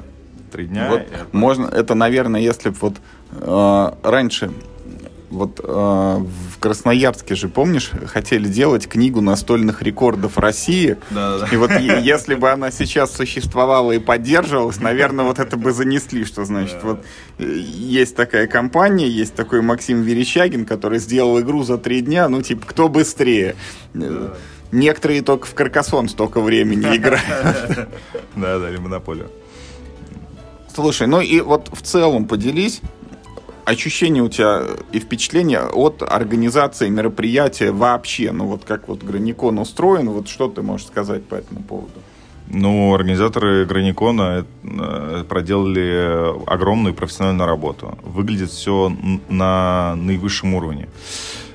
А, то есть подход к организации, он максимально серьезен у, у граней, и это всегда очень радует. То есть ни, ни на что не, там, не смотрится так, типа, ну, мы что играми занимаемся, что-то можно не париться сильно. Нет, все очень серьезно. Сетка, сетка тестирования, освобождение там, столов, э, жесткие правила, там, э, всякие предупреждения, там, указания о нарушении и так далее. Обязательно сбор фидбэка по окончанию мероприятия. А, то есть все, все сделано, ну, лучше пожелать нельзя. Ну-ка, ну-ка, вот что это за нарушения такие с указаниями? Ну, красную карточку показывают за что-то?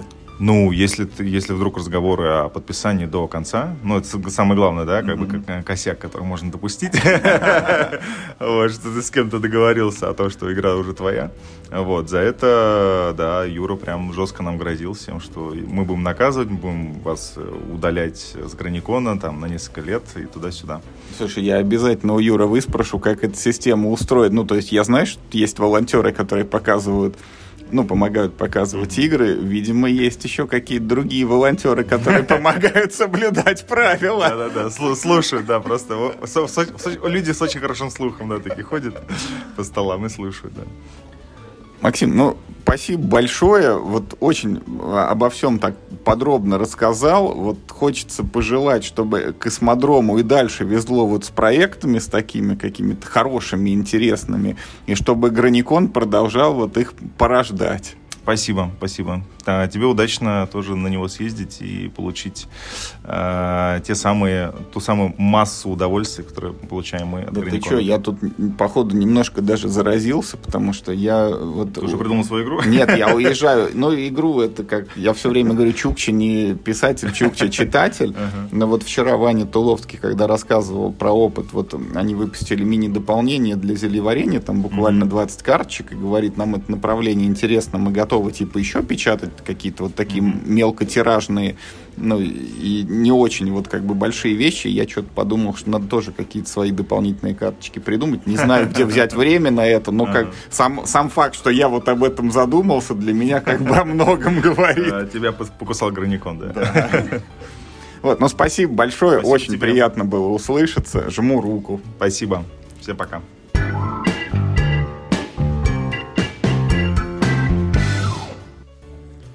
Добрый день, уважаемые слушатели. Мы снова на Граниконе, и сейчас рядом со мной Евгений Масловский, один из основателей компании Crowd Games. Евгений, добрый день. Добрый день, Юр. Вот, насколько я понимаю, у нас с вами количество посещений Граникона одинаковое и на данный момент равняется единице. Вот. Лиха беда начала. Да, поэтому расскажите, пожалуйста, вот с чем вы приехали сюда, с какими мыслями? Ну, во-первых, мы приехали с хорошо выполненной домашней работой. Мы отсмотрели очень много проектов э, предварительно, э, даже многие проекты отсмотрели вместе с авторами в онлайне, они нам демонстрировали свои игры, потому что ну, нам сейчас интересно именно э, российские разработки, которые мы могли бы локализовать э, на международном рынке. Не столько на российском рынке, сколько именно на международном рынке. Поэтому мы ищем проекты, которые были бы интересны не только России, но и э, другим странам, другим игрокам из других стран. Так, а вот есть ли у вас э, какое-то понимание тогда, что это должен быть за проект. Вот это, ну, вы там рассматриваете какие-то маленькие, может быть, игры, или там семейный уровень, или там игры для более там погруженных в хобби и в настольную среду людей. Дело в том, что у нас э, особенность э, нашей компании заключается в том, что у нас есть компания в России, которая занималась локализациями занимается уже 7 лет. И мы выпустили более 150 проектов. А есть еще компания в Америке. И вот на сегодняшний день, в нынешней ситуации, мы понимаем, что э, фокус, как бы сказать, наша направленность нашей деятельности, она больше сейчас в сторону именно американской компании. И мы там проводили всякие эксперименты, мы пытались э, втиснуться в масс-маркет, а, мы провели четыре кикстартерных проекта, причем разного уровня, разной сложности. Мы научились э, за это время хорошо работать и с, э, так скажем, и с обзорщиками, и с блогерами, и с конвентами, и с рекламой. И мы хорошо понимаем сегодня, как правильно подавать проекты именно на Кикстартере, потому что сегодня мы видим путь нашего развития, это выход на международный рынок именно через краудфандинговые площадки. Соответственно, и игры, которые мы здесь э, смотрим, все жанры хороши, кроме тех, которые не годятся для а, краудфандинга. Соответственно, мы не, не рассматриваем детские игры, пати-игры. Мы все-таки рассчитаны на а, либо очень крутые семейки плюс, либо вообще на гиг-сегмент. Именно это ищем. То есть правильно я понимаю, вот если какой-то условный автор, вот он придумал игру и договорился с вами об издании, то э, велика вероятность, что коробку на русском языке он, может быть, так и не увидит, потому что она выйдет сразу где-то за границей, на Кикстартере, это, допустим, будет англоязычный тираж или еще в какие-то страны уйдет, но вот не здесь. Я очень надеюсь, что этого не будет происходить. Я очень надеюсь, что мы э, сумеем э, не только, так сказать, э, то есть, ну, все зависит от ситуации, которая будет складываться дальше. И если э, условия и возможности позволят нам печатать игры э, в Китае э, на русском языке в том числе, или, или производить какие-то компоненты, которые невозможно на сегодняшний день произвести в России, и привозить их сюда для, так сказать, допечатки и упаковки здесь, то мы обязательно это будем делать. Но я не исключаю возможности, что какие-то игры могут выйти на международном рынке а, без захода в Россию. Не исключаю возможности, это зависит не от нашего желания или нежелания, это зависит от ситуации, в которой мы находимся сегодня и будем находиться там, через некоторое время. А, допустим, для автора, может быть, если там рассматривать с точки зрения финансовых условий, может быть, ему ну, международный рынок там чем-то интереснее, потому что там условно тиражи больше, или там за какие-то иностранную валюту одну и ту же игру могут купить дешевле, и там ему роялти или там какие-то разовые отчисления будут больше, или вот по-другому как-то? Я думаю, что в любом случае международный рынок интереснее только российского, конечно, интересно, чтобы было и то, и другое. Но если выбирать между российским и между зарубежным, так сказать, изданием, а тем более на а, локализации на другие языки, а, помимо английского, то я уверен, что выбор будет в сторону, а, ну, как бы зарубежных изданий. Мы, в принципе, готовы с авторами обсуждать вариант, когда мы берем э, под себя, так сказать, э, весь мир, а он может оставить за собой права на Россию. Такой вариант возможен. Но пока, так сказать, я не думаю, что это реалистично, потому что все-таки игру надо дорабатывать.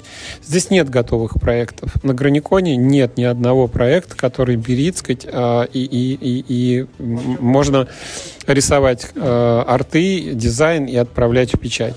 Все игры абсолютно требуют доработки, доведения их до так скажем, сказать, до какого-то рабочего варианта, тестирования, опять доведения, тестирования и так далее. Поэтому девелоперская работа так или иначе требуется и любой игре. Абсолютно любой, кто бы не был ее автором. У нас есть несколько проектов, э, там, которые мы на текущий момент ну, берем практически в готовом виде и не занимаемся. Но это партнерские проекты. Ну, например, с правильными играми мы сделали эволюцию.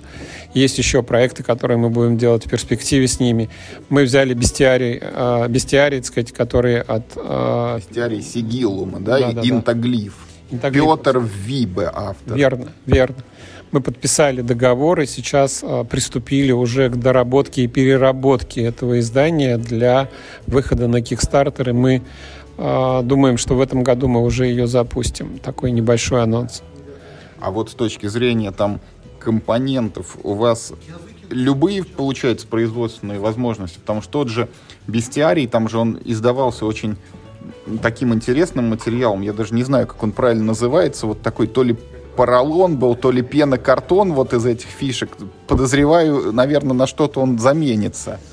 Я э, уверен, что он на что-то заменится, просто пока не готов сказать на что, по одной простой причине, что мы вот чуть ли не вчера подписали э, договор и только начинаем работать с этим проектом. Но нам проект интересен, потому что игра хорошая, и она гиковская, у нее великолепные арты, да, она требует э, дизайнерские переработки, она требует каких-то, э, может быть, незначительных э, изменений или перегруппировки, так скажем, базовой игры, так сказать, потому что мы хотим, чтобы в базовой игры был, игре был соло-режим, так сказать, и э, возможность играть на четверых.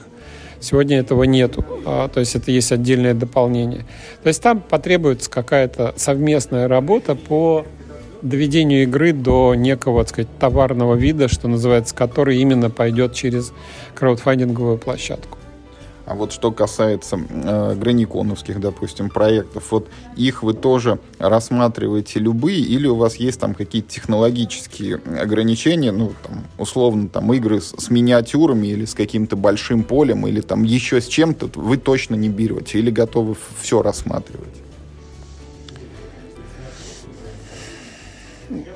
Юрий, сложный вопрос, потому что мы рассматриваем сейчас разного типа игры, так сказать, э, как бы и с миниатюрами, и э, карточные, и с полем, и без поля, потому что важна не комплектация, а важно а, чтобы у игры была интересная, а, оригинальная механика, чтобы она а, была, так сказать, вариативна с точки зрения возможности создания каких-то стрейч-голов и эксклюзивов для Кикстартера. Вот это для нас принципиально. Поэтому нет однозначного ответа, что, что мы не берем. Ну, мы точно не берем детские игры, точно не берем party game. А, вот. А вот даже мы смотрим сейчас roll and write, и нам он кажется интересным, хотя мы не планировали брать roll and write. Мы смотрим, так сказать, как бы дуэльные игры, хотя мы не планировали брать дуэльные, потому что у нас бестиарий сейчас дуэльная игра, так сказать, а как бы думали, что нет. Вопрос в том, чтобы игра была клевая. Хорошо, а вот если, допустим, вот там есть какой-то автор, игра понравилась, но вот, как вы говорите, требует доработки. Вот как этот процесс организован? Вы там автору ставите какой-то ТЗ, или сами берете, или там совместно с ним. Вот есть опыт такой какой-то? У нас вообще в этом вопросе, к сожалению, пока не очень богатый опыт. У нас огромнейший опыт по локализации э, э, игр, а по созданию и девелопменту собственных игр э, опыт есть, но он не очень большой, так скажем. И мы сейчас заинтересованы именно в сотворчестве с авторами или с группой авторов для того, чтобы вместе доводить игру до результата. Очень часто в игре нужно менять сеттинг.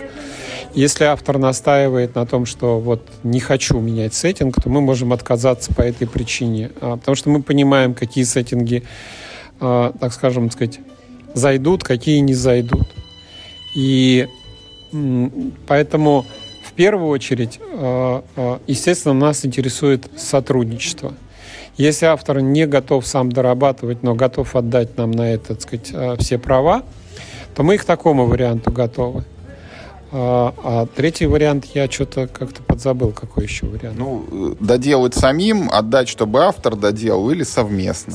Сов... Отдать, чтобы автор доделал. Да, мы можем дать рекомендации и сказать, что вот, ну, у нас есть здесь один проект, который нам интересен, мы его посмотрели онлайн и сказали, идеи у тебя клевые, а, игра выглядит как перспективный, но вот это не годится, вот это не годится, вот это а, а, надо переделывать, вот это, если ты сможешь видоизменить или перестроить вот а, ход игры, то тогда приходи. Сказать. А, автор сказал, да, я понял, я буду работать. И такой вариант существует. Но мы не подписываем при этом контракт. Мы даем возможность человеку сначала доработать игру и прийти повторно. Если его кто-то, так сказать, а, из других издателей возьмет, ну, значит, возьмет. А, как бы мы понимаем, что здесь есть конкуренция за хорошие проекты. А вот сегодня еще показывали новый вариант эволюции, там, про волшебных фантастических тварей. Понравилась тебе? Да, она очень хорошая, она, вот, я не могу сказать, что она там лучше или хуже вот других эволюций, она mm-hmm. такая же, только другая, вот, mm-hmm. немножко, может быть, на, на, на другую аудиторию, вот, кто больше заточен там на фантастику или картинки понравятся вот эти. Вот в ней вы участвуете каким-то да. образом? Да. Она будет на Kickstarter. Мы только что с Иваном э, Туловским разговаривали. И мы планируем ее, так сказать, на начало, ну, первый квартал, может быть, второй квартал э, следующего года. Ну, она как, русский, английский же будет? Или вы только за англоязычную? Э, в России он будет ее делать сам, как правильные игры, а на мир мы будем делать совместно. Ну и там вот все будет как полагается. Все Это стрейч-голы, там куча будет, дополнений. Все будет как полагается. Более того, Иван сразу сейчас, если с эволюцией а, последние, так сказать, нам приходилось а, просить ребят что-то доработать, а, да, так сказать, как бы, то здесь они сразу уже понимая наши требования, сразу начали это ставить задачу разработчику, чтобы был соло-режим, чтобы была возможность для стретч-голов, чтобы были эксклюзивы, ну вот это все. Ну и знаю, что вы помимо, собственно, вот производства или издания игр занимаетесь еще смежными направлениями, вот в частности, там, съемкой, фото, видео, вот какие-то ролики о том, вот что внутри игры есть, какие компоненты, вот эти так называемые да. распакуи, вот про них чуть-чуть расскажите. Значит, когда мы начали делать э, наши проекты на Кикстартере, мы, естественно, начали искать людей, которые могут нам подготовить качественный контент. видеоконтент, фотоконтент, там гифки, а, вот, вот, и, и мы таких специалистов начали находить. Через некоторое время нам стало понятно, что они нам нужны, так сказать, постоянно.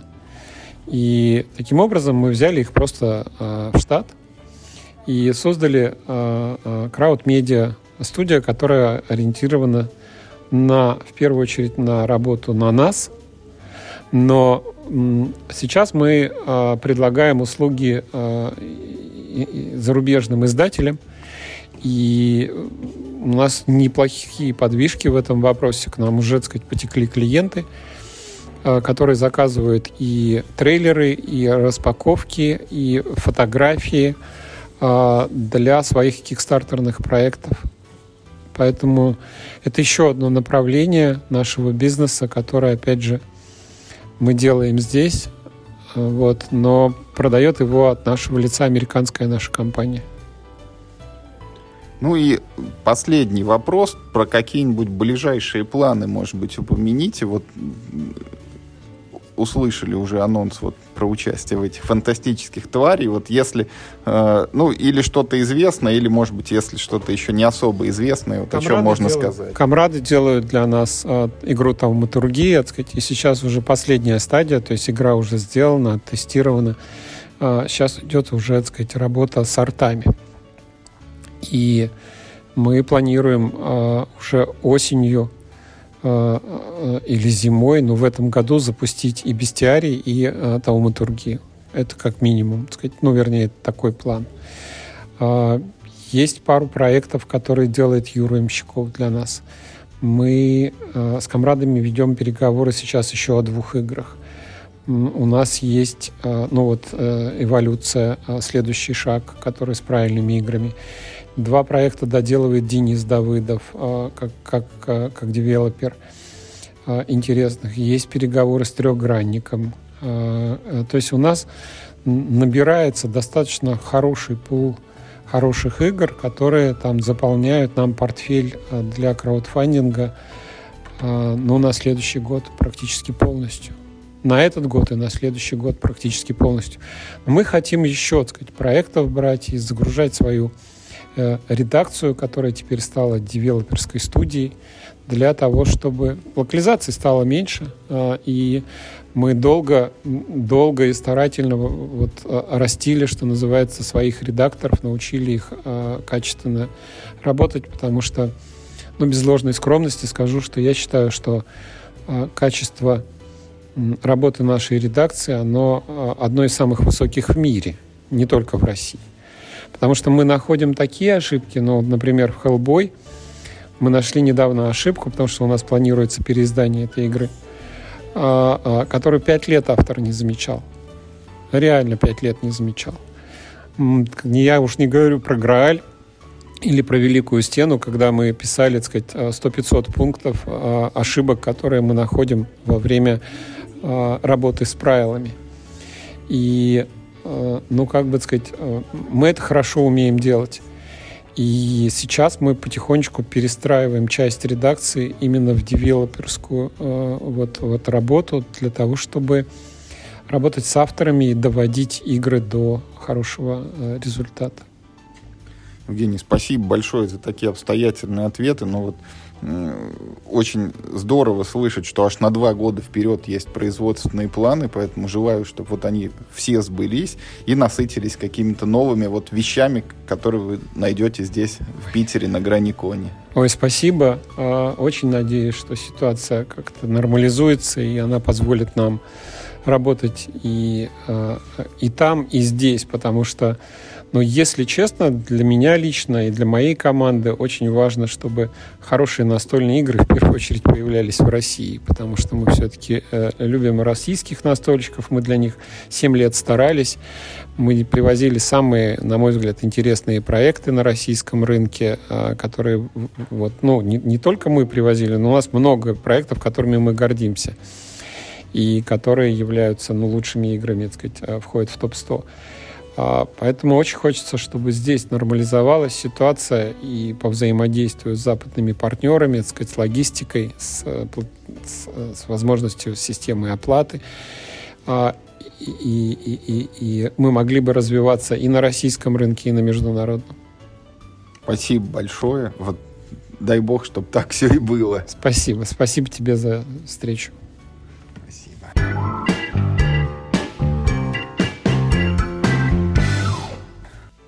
Добрый день, уважаемые слушатели. Мы с вами снова находимся на Граниконе. И сейчас мы поговорим с представителями издательства Pocket Space Games, которые в этом году выступают спонсорами мероприятия. Вот рядом со мной сейчас сидят Александр Крайнов, э, это сооснователь и директор издательства, и Максим Селяев, это сооснователь и дизайном э, также занимается в Pocket Space Games. Вот, ну, во-первых, ребят, здравствуйте. Добрый день. Добрый вечер.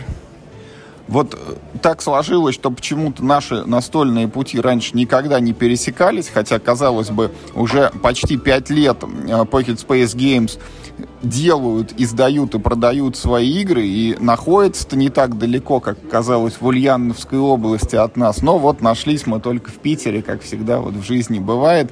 Поэтому, ребят, э, первый вопрос, вот слушателям вы также, скорее всего, особо неизвестны. Вот если можно, ну, немножечко про себя расскажите, кто вы, откуда, как к этому пришли. Мы из uh, Ульяновска. Я на самом деле не так давно в настольных играх. Я где-то начал играть серьезно с 2015 года uh, когда стал закупать их по много-много-много в месяц. И однажды uh, ко мне пришел Максим, со своей настольной игрой. Это была Рыбанда, это было начало 2018 года, и мне игра понравилась, несмотря на то, что она отличалась уже от того, что там я играл, от э, семейных игр и так далее. Рыбанда чем-то цепляла, и мне захотелось э, увидеть ее напечатанной, увидеть э, в руках эту игру, поэтому э, мы решили выйти на Boomstarter. А Boomstarter мы прошли наполовину, можно сказать, но тем не менее решили издать эту игру. И после этого уже было принято решение заняться другими проектами. Так, и сколько у вас вот на сегодняшний день прям вот выпущенных готовых игр? У нас сейчас четыре игры выпущенных. А, Рыбанда и Мастер Эльф. Их тиражи уже закончились. И Лайкина и Майки, и Васаби а, мы сейчас вот реализуем активно. Ну, насколько я понимаю, самое вас известное и успешное это Мастер Эльф, да? Она там в какой-то это рейтинг продаж на Озоне вошла. Да, Мастер Эльф в 2021 году, э, несмотря на то, что ему уже три года, он был тоже издан в конце 2018 года, с 18 на 19, э, в 2021 году, э, после того, как мы вышли на маркетплейсы, а, неожиданно для нас а, получилось так, что он занял 23 или 22 позицию а, перед тем, как закончился на Озоне. И мы получили огромное количество хороших отзывов на эту игру. Всем нравился дизайн, всем нравилось то, что это простая игра, в которой можно поиграть с детьми. Но мы мы стремились такую игру сделать. Мы стремились сделать так, чтобы в первую очередь было интересно разложить ее на столе и посмотреть. Пусть даже а, там отсутствуют какие-то сложные механики, но это в первую очередь красивая подарочная игра, в которую интересно играть с маленькими детьми. Так, ну и вот этими четырьмя играми, насколько я понимаю, у вас планы-то не ограничиваются творческие, э, какие-то проекты есть еще прямо сейчас в разработке. У нас было много планов на начало 2022 года. А сейчас часть планов перенеслась на 23 но тем не менее в этом году мы собираемся издать как минимум 4 а, игры. А, это «Общага», «Селедка», «Гриболесье» и «Грядка». И часть из этих игр уже не нашей внутренней студии, а уже сторонних авторов – мы общаемся очень много с людьми из Ульяновска и стараемся общаться с авторами из других городов и пробуем реализовывать их проекты.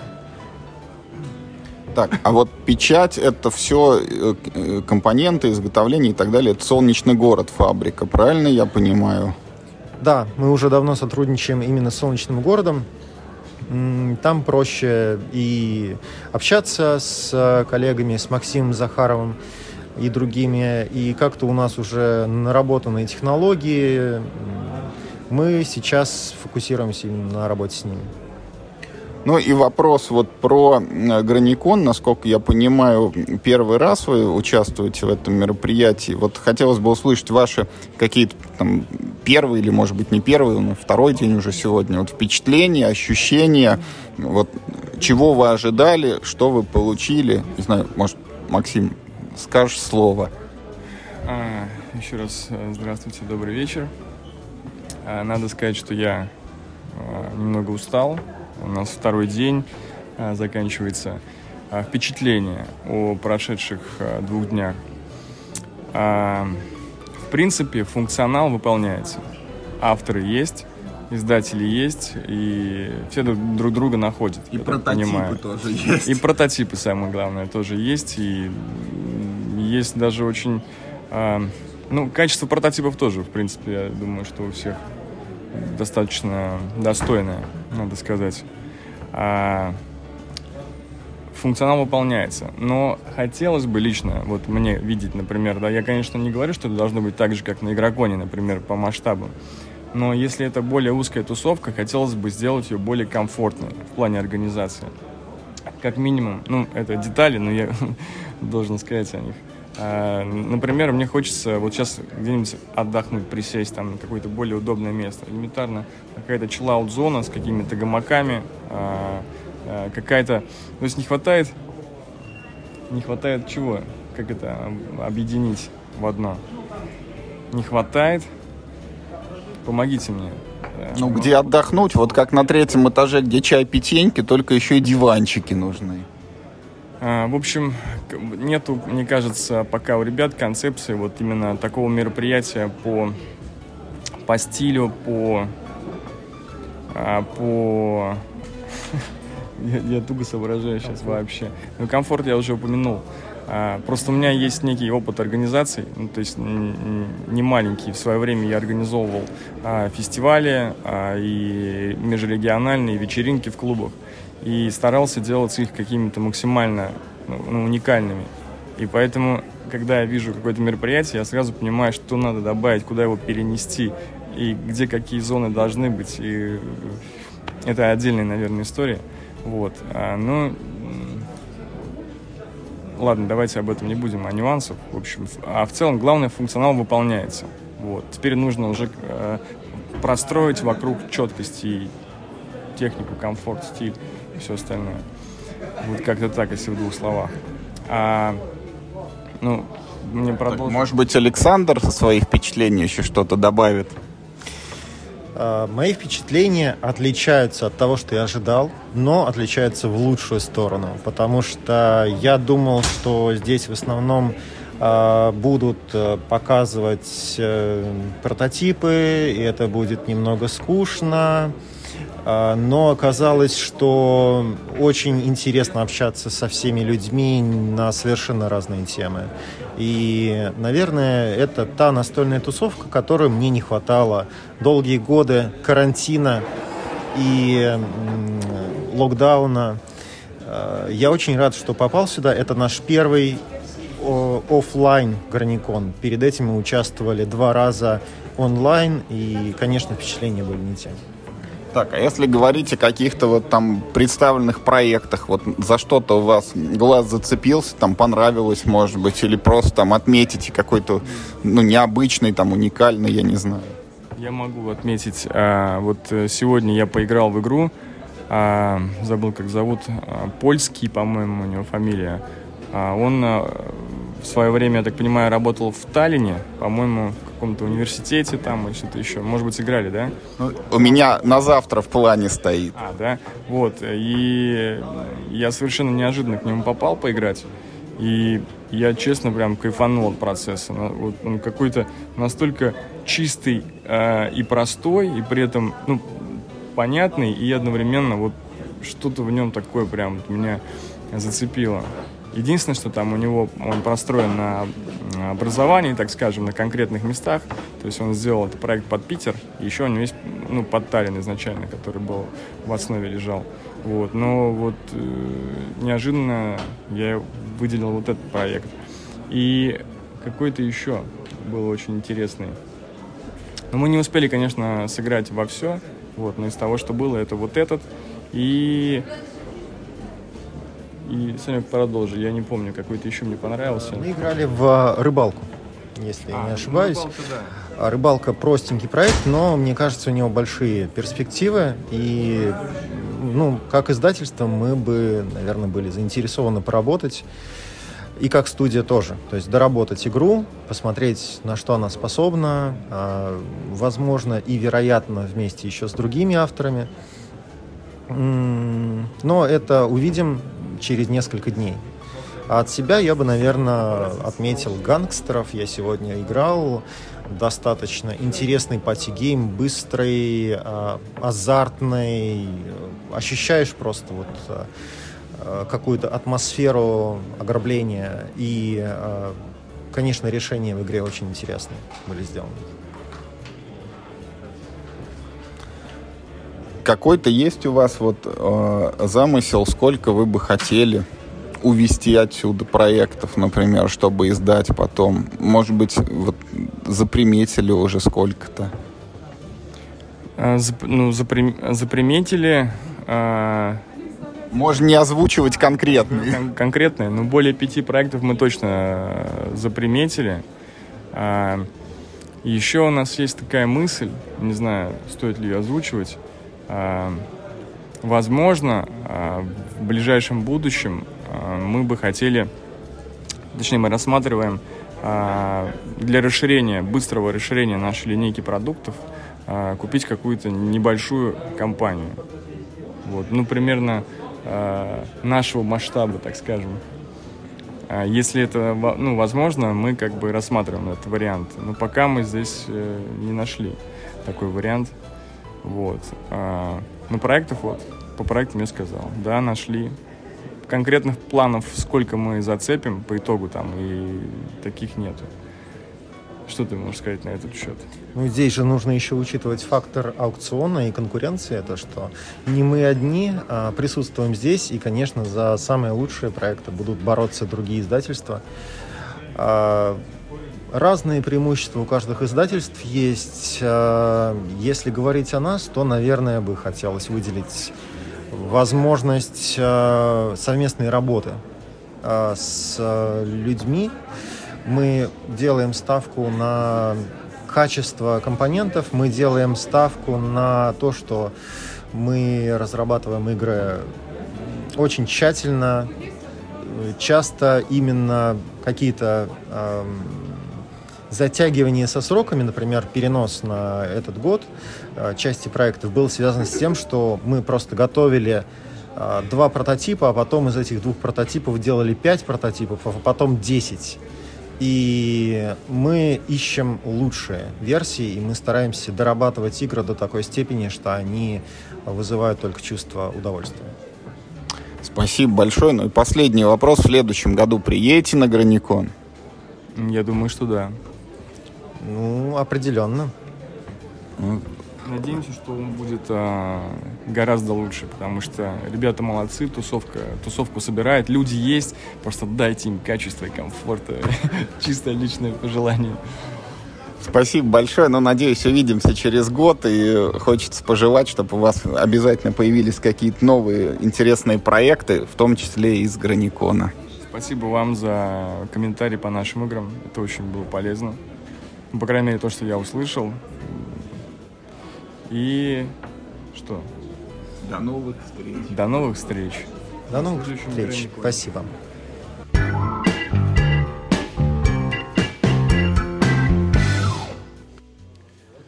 Добрый день, уважаемые слушатели. Мы снова находимся на Граниконе. И сейчас рядом со мной Артем Глухих, представитель компании и э, Gamebox Advanced, руководитель этого проекта, который известен многим по так называемым игронайзерам. Это специально разработанные органайзеры под конкретную игру которые позволяют удобно, быстро и без потери там каких-то времени и затрат вот разложить на столочку на столе и приступить вот к тому, что мы любим больше всего, к игре.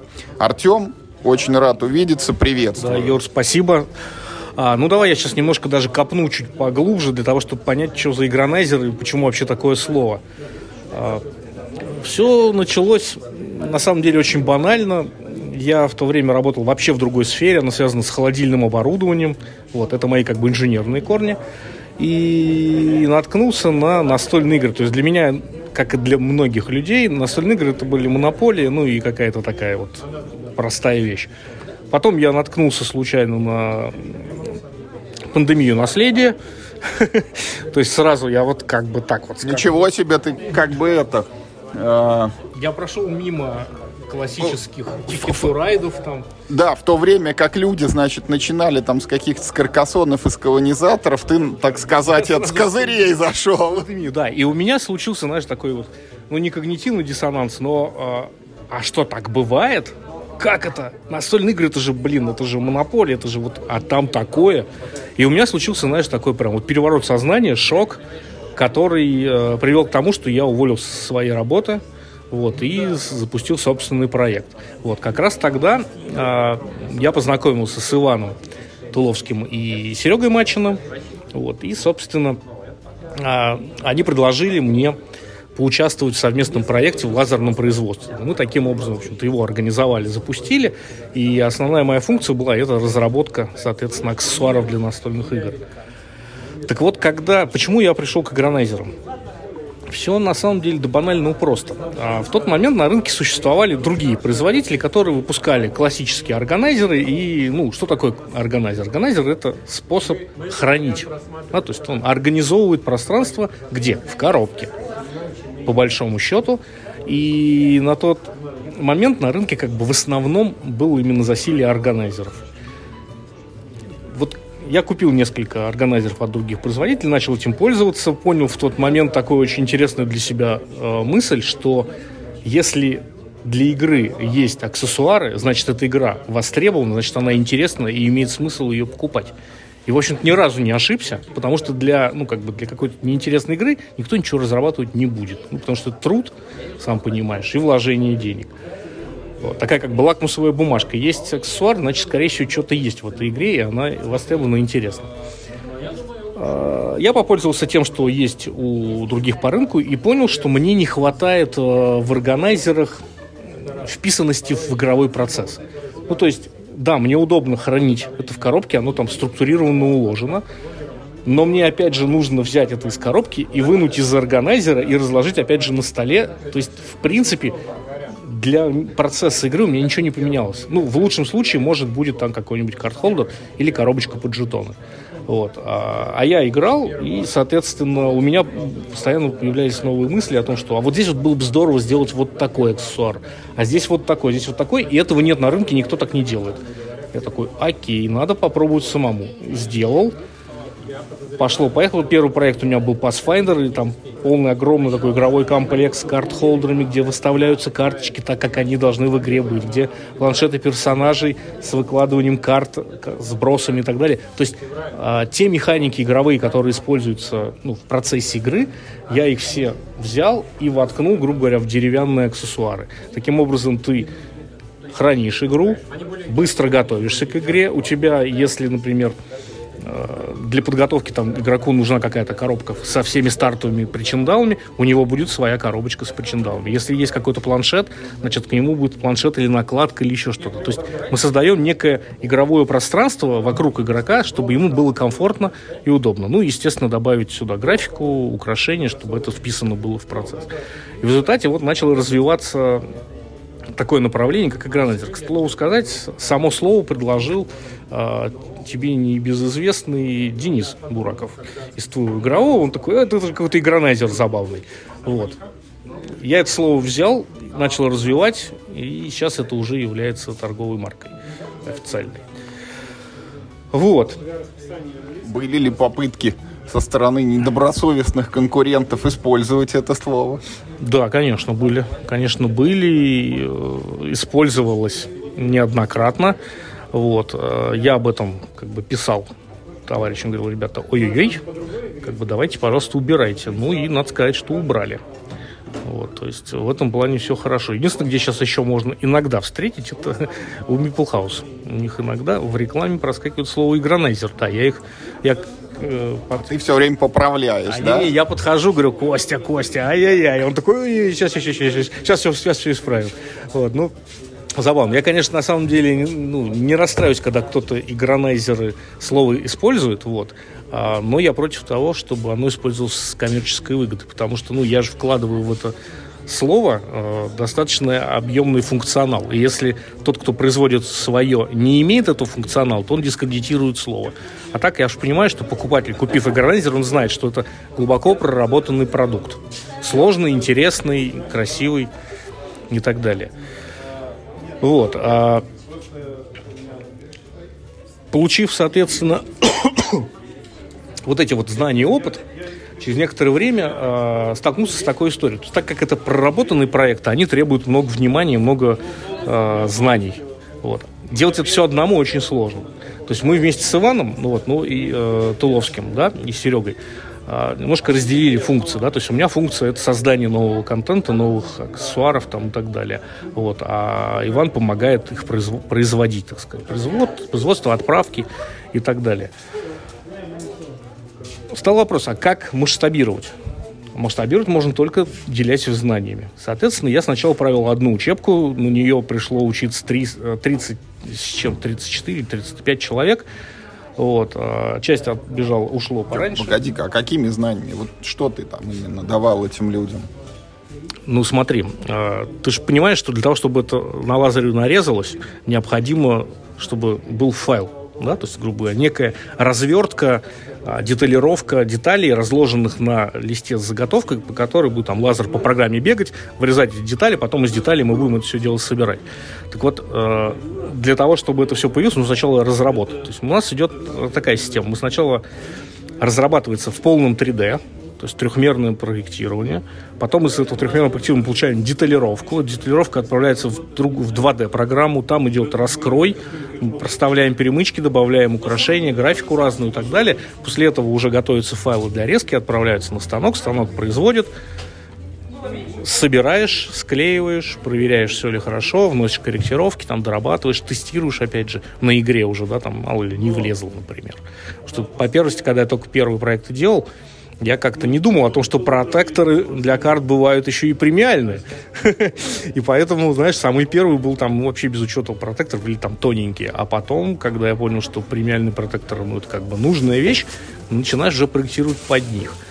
И разные нюансы такие, э, в том числе, что когда ты, ты проектируешь то, что у тебя в голове, это одна история, а то, что реально уместится в коробку, это совсем другая история. Это самая большая, знаешь, главная проблема. Как это все упихать в одну коробку? Что ты фонтанируешь идеями, что а вот это здорово бы добавить, а вот это бы здорово, а вот тут планшетик какой-то, а тут, тут какая-то подставочка, а тут карт-холдер, а тут вот, чтобы у карт-холдера был сброс, и ты понимаешь, что коробка конечна, оно просто не умещается. И все это с премиальными протекторами, с такой толстенной стопкой карт, которая тоже не хочет никуда умещаться, еще пытается куда-нибудь расползти и убежать.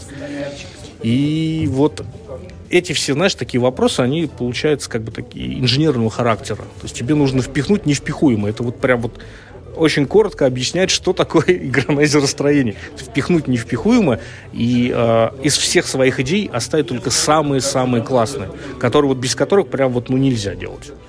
Ну или не хочется. А я правильно понимаю, то есть вот, ну, когда обычный человек берет, так сказать, вот этот игронайзер, перед ним лежат вот эти листы, из них выдавливаешь детали, угу. посмотрел на схемку, собрал их там, зацепил там, я не знаю, может, иногда проклеил, и вот она получилась некий новый объект, там, подставки под карты, там, какие-то коробочки и так далее, а производство, оно фактически, вот как ты говоришь, в обратном порядке происходит. Это сперва придумывается вот это вот, как это будет выглядеть в 3D, потом она, получается, вот режется на отдельные детали, а потом эти детали еще упаковываются, чтобы они вот, ну, в печатный лист, типа, уместились, да, с минимальными потерями материала.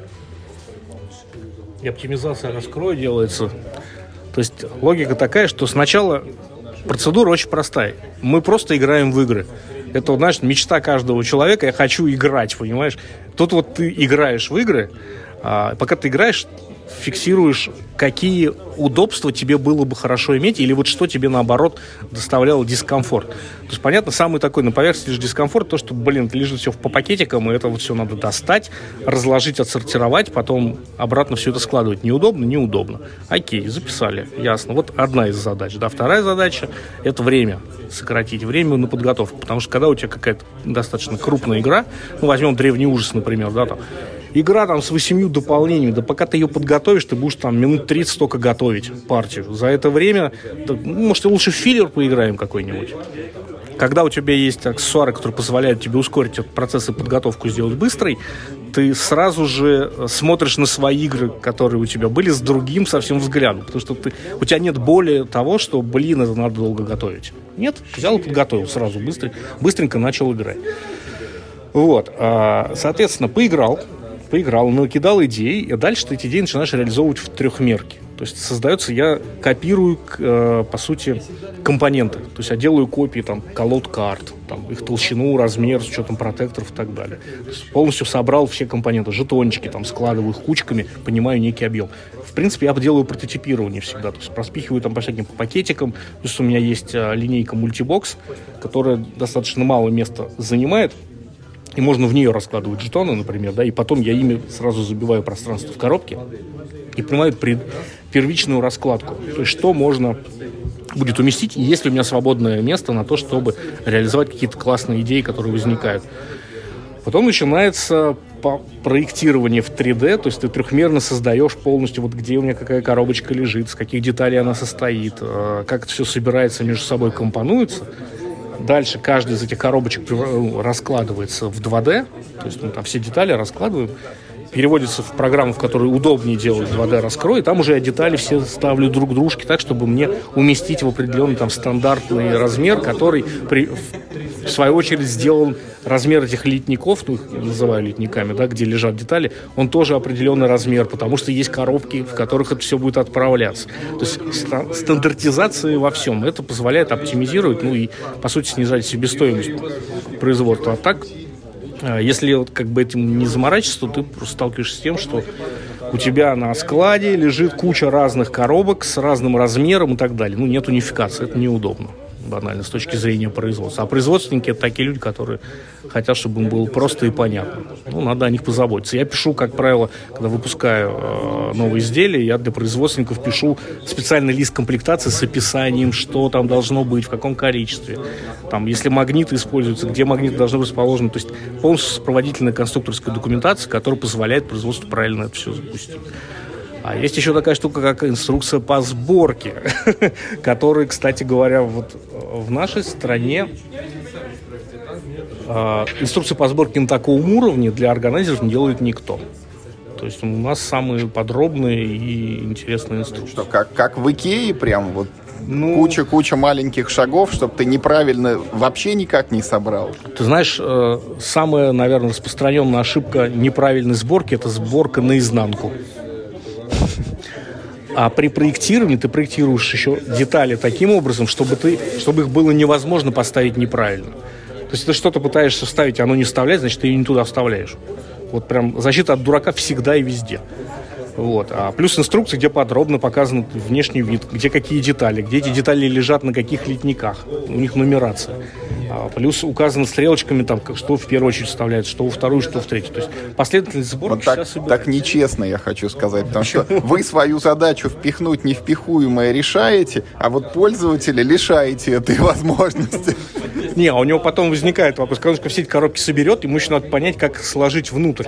Ну, ладно, мы делаем инструкции, и как раз я делаю, как правило, один лист, а, который ты можешь просто из инструкции вытащить и наклеить на дно коробки. Это очень на крышку. Это очень удобно, потому что ты, у тебя всегда есть подсказка, как это складывается в коробку. Не надо запоминать. Понятно, что ты постоянно играешь в эту игру, ты уже потом запомнишь там на зубок. А так, по первости, все, у тебя есть сразу еще подсказка, где какая коробочка лежит. Это удобно. Слушай, ну насколько я понял, у вас есть такая опция, когда вот люди учатся и ну, чуть ли не каждый может разработать потом некую конфигурацию там под конкретно заданную игру, и э, фактически она может пойти в работу, да, может быть, там не в какой-то там великий тираж, а вот там небольшим объемом, и вот как это все происходит? Ну, смотри, а когда к нам приходит кто-то обучиться, да, а, и мы ему, ну, я, давай так, я ему даю информацию и знания, не только знания программ, программ да, в которых мы работаем, но и то, какие у нас есть технологические ограничения, какие нюансы нужно учитывать для того, чтобы спроектировать правильно.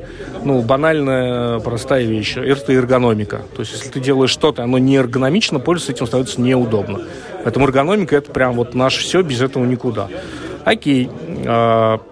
Ты понял, как пользоваться программами, э, у тебя есть любимая игра, ты в нее много раз там поиграл, у тебя есть идея, ты создал 3D, макет, подготовил 2D файл, и когда ты отучился, то ты понимаешь, как это, эти все процессы проводятся. Мне, как производителю, и, в принципе, нашему производству, становится это очень э, хорошо, потому что не нужно делать дополнительную адаптацию человеческого эскиза в э, то, что съест, грубо говоря, станок. То есть, а если ты провел человека полностью по технологии, то на выходе у тебя готовые файлы, которые просто можно внедрять в производство, в наше. По большому счету, любой станок, который работает, ну, под, под, под, ну, который способен переварить э, векторные файлы, ну, что, в любое место взял, пошел и нарезал, что называется. Вот. Нам это, естественно, интересно, потому что по технологии я сразу могу это запустить в производство очень быстро. И человек, который это разработал, он получит себе а, образец. Плюс а, все авторы, естественно, получают роялти. Что? Если ты разрабатываешь, разрабатываешь, разрабатываешь, мы это запускаем в производство, в продажу, ну, соответственно, Слушай, автор получает. Вот, а мы находимся на Граниконе, где как бы люди тоже делают всякие вещи на заказ, а вот э, с этим вашим производством, вот, допустим, вот есть у меня любимая игра, генералы, не секрет, вот. У меня там, она такая вот собрано полуколхозное. Там у меня вот карты, допустим, они хорошие, они там в костяных вот в таких этих коробочках лежат. А вот там есть еще фишки, там такие танки и кораблики, они у меня упиханы в какой-то, я не знаю, откуда я его взял, там какой-то пластиковый органайзер, он там, может быть, для кройки и шитья или вообще для женских там бижутерий предназначен. Я не помню, кто мне его припер и откуда, но, в общем, они лежат там. Вот я не хочу, допустим, учиться это, нет у меня ни желания, ни времени, ни сил, и там чего-то замерять, но вот чтобы вот кому-то прийти и сказать, вот сделай мне вот для этой игры, причем желательно не только сам органайзер, а какие-нибудь еще там вот танчики, чтобы покрасивше были, если их можно там из чего-то произвести, не знаю. Модельки, в смысле? Да. Ну, смотри, э, любые, любые телодвижения, они, как говорится, должны быть каким-то образом оправданы. Понятное дело, что если тебе, ты, ты разработчик, да, твое время, оно стоит, ну, денег, по сути. Если к тебе приходит 25 человек, и каждый говорит, а разработай мне вот это вот, а ты целыми днями это разрабатываешь, но это купит один человек, ну, понятно, что это просто нерентабельно, и таким заниматься не надо. Вот. А, но если ты а, человек, который разрабатывает игру, и ты хочешь, чтобы у тебя, скажем так, для твоей игры в будущем, когда она выйдет уже в продажу, был, были аксессуары, которые там, ну, ты сам их будешь продавать или кто-то их будет продавать, это твоему проекту сразу же дает определенный дополнительный плюс, да, то есть, например, ты можешь иметь жетончики, а можешь иметь набор реалистичных ресурсов, там каких-нибудь танчиков, как 3D-модельки, которые там были, ну, либо напечатаны, либо отлиты, еще что-то. Это совсем другая ценность уже, да, для игрока. Вот. Игрок может купить самое простое и доступное решение, а может купить там премиальный набор, чтобы у него игра там заиграла новыми красками. Вот этим мы можем заниматься, естественно, и для нас это то направление, которое сейчас как раз я э, планирую развивать в этом году. Это именно вот эти вот премиальные э, аксессуары для настолок, заменяющие оригинальные э, игровые компоненты. Ну и наконец-то мы подобрались все-таки к самому Граникону. Вот расскажи, пожалуйста, с чем ты приехал сюда? То есть э, какие у тебя вот планы, задачи ты перед собой ставишь и с чем планируешь уехать? Ты знаешь, э, хороший вопрос. Я еду на Граникон. Первое и самое главное – это повстречаться с людьми. Вот. С людьми, э, естественно, это и ребята из издательств, да, то есть которых мы давно, да, там, давно не видели, или там это очередная да, возможность встретиться и пообщаться это люди, которые играют в настолки, потому что, ну, общаясь с настольщиками, я могу получить, ну, понять какие-то тренды вообще, куда люди идут, что им интересно. Могу там какие-то свои идеи потестировать, просто-напросто задав вопросы игрокам, а вот это вам могло быть интересно, а вот это, а вот это. Или просто пообщаться, чтобы понять, а, куда смотрит, так сказать, покупатель, куда смотрит игрок, что для него сейчас а, является актуальным и, и трендовым.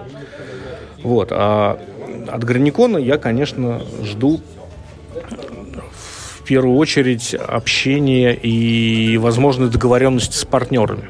То есть я здесь общаюсь, сегодня вот как раз встречались с одним из ребят, кто занимается 3D-печатью, и, в общем-то, планируем коллаборацию.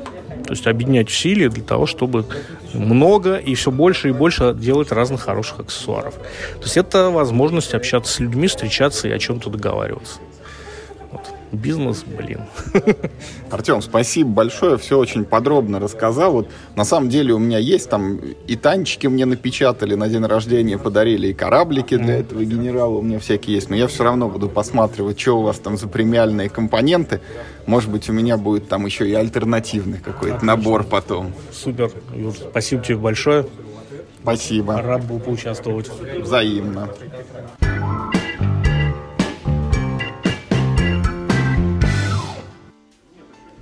Добрый день, уважаемые слушатели. Мы снова находимся на Граниконе. И сейчас рядом со мной Роман Шамолин, руководитель издательства «Лавка игр», которое многим, наверное, известно нашим слушателям. Роман, добрый день. Нихао. Ну, сразу, сходу, расскажи о своих впечатлениях от этого Граникона. А, ну, для начала я всегда поправляю, что еще у нас есть Jet Game Studio. То есть здесь мы больше а, по ним. Ну, то есть Jet Game Studio занимается нашими собственными проектами, ну и Граникон, собственно, их предоставляет, да.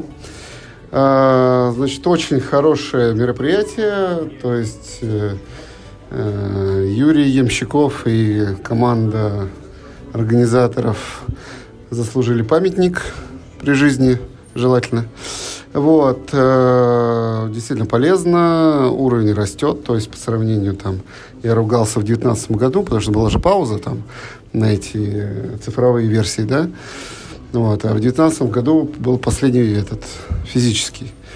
Вот, сейчас гораздо лучше, то есть много таких взрослых прототипов, то есть на такой хорошей стадии девелопмента. Ну, работать надо, но уже много таких не сырых проектов.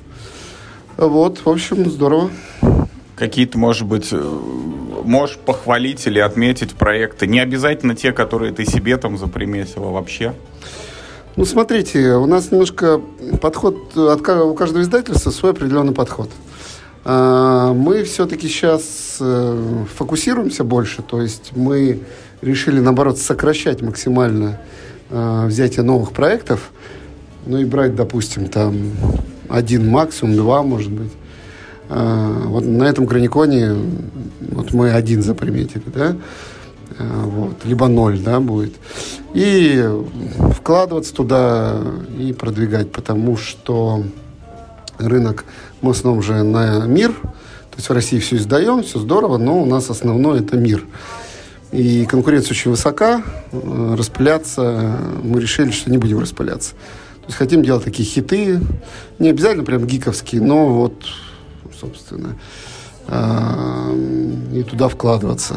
Потому что очень много вкладывается в development, в арт, там, в, в продажи ну, и так далее. То есть вот так вот. А, ну и на вопрос я, конечно, не ответил, как обычно.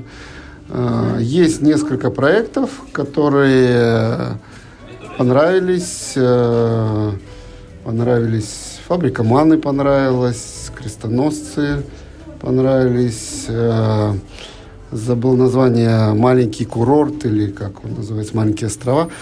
Но опять же говорю, то есть ищем тот проект, э, который прям, как говорится, очень сильно зацепит.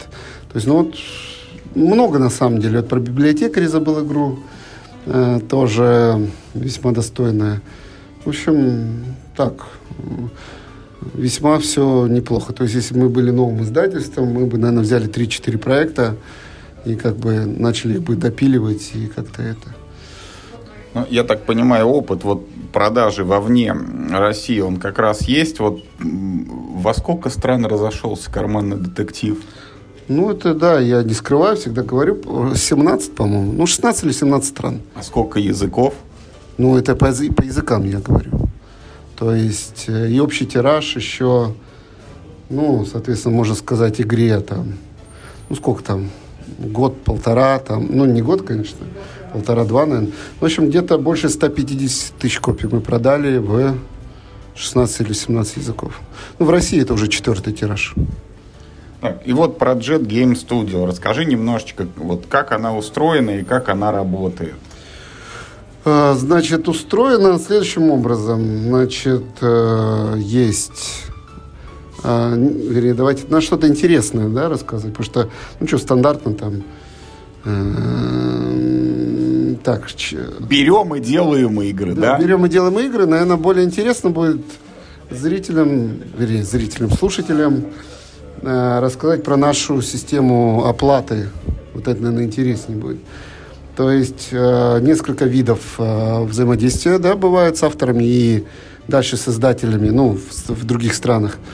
Значит, бывает капринт, когда, допустим, делается игра, приглашаются зарубежные, собственно, издатели, присоединяйтесь и, собственно, платите. А, бывает еще один, когда, соответственно, роялти, когда издатели зарубежные платят деньги, ну вот как мы авторам, да, только не нам. А, и третий вид, когда роялти, очень популярная вещь, платится после продаж. Ну, то есть говорится, роялти, вот они продали там за квартал, полгода, год и платят. А, значит, мы пошли по принципу роялти вперед. То есть, если издатель с нами работает, он пускай даже получает, мы с него получаем чуть меньше денег, да, чем обычно, но зато он платит вперед.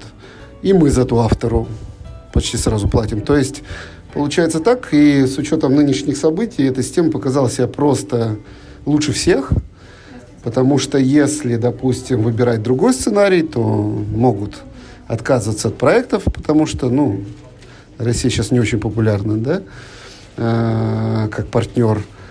Э, или продажи как-то падать, или что-то еще. В общем, э, поэтому мы, например, заплатили уже очень много денег и э, за все вот эти предыдущие проекты, что мы взяли, мы и Artbox также выпустили в 7 стран, все заплатили значит, и карманный, и, ну, в общем, все, что на, набрали, выпустили. Даже амулет, который еще на русском и на английском, и вообще игры нет. Вообще нет еще ни одной версии выпущенной.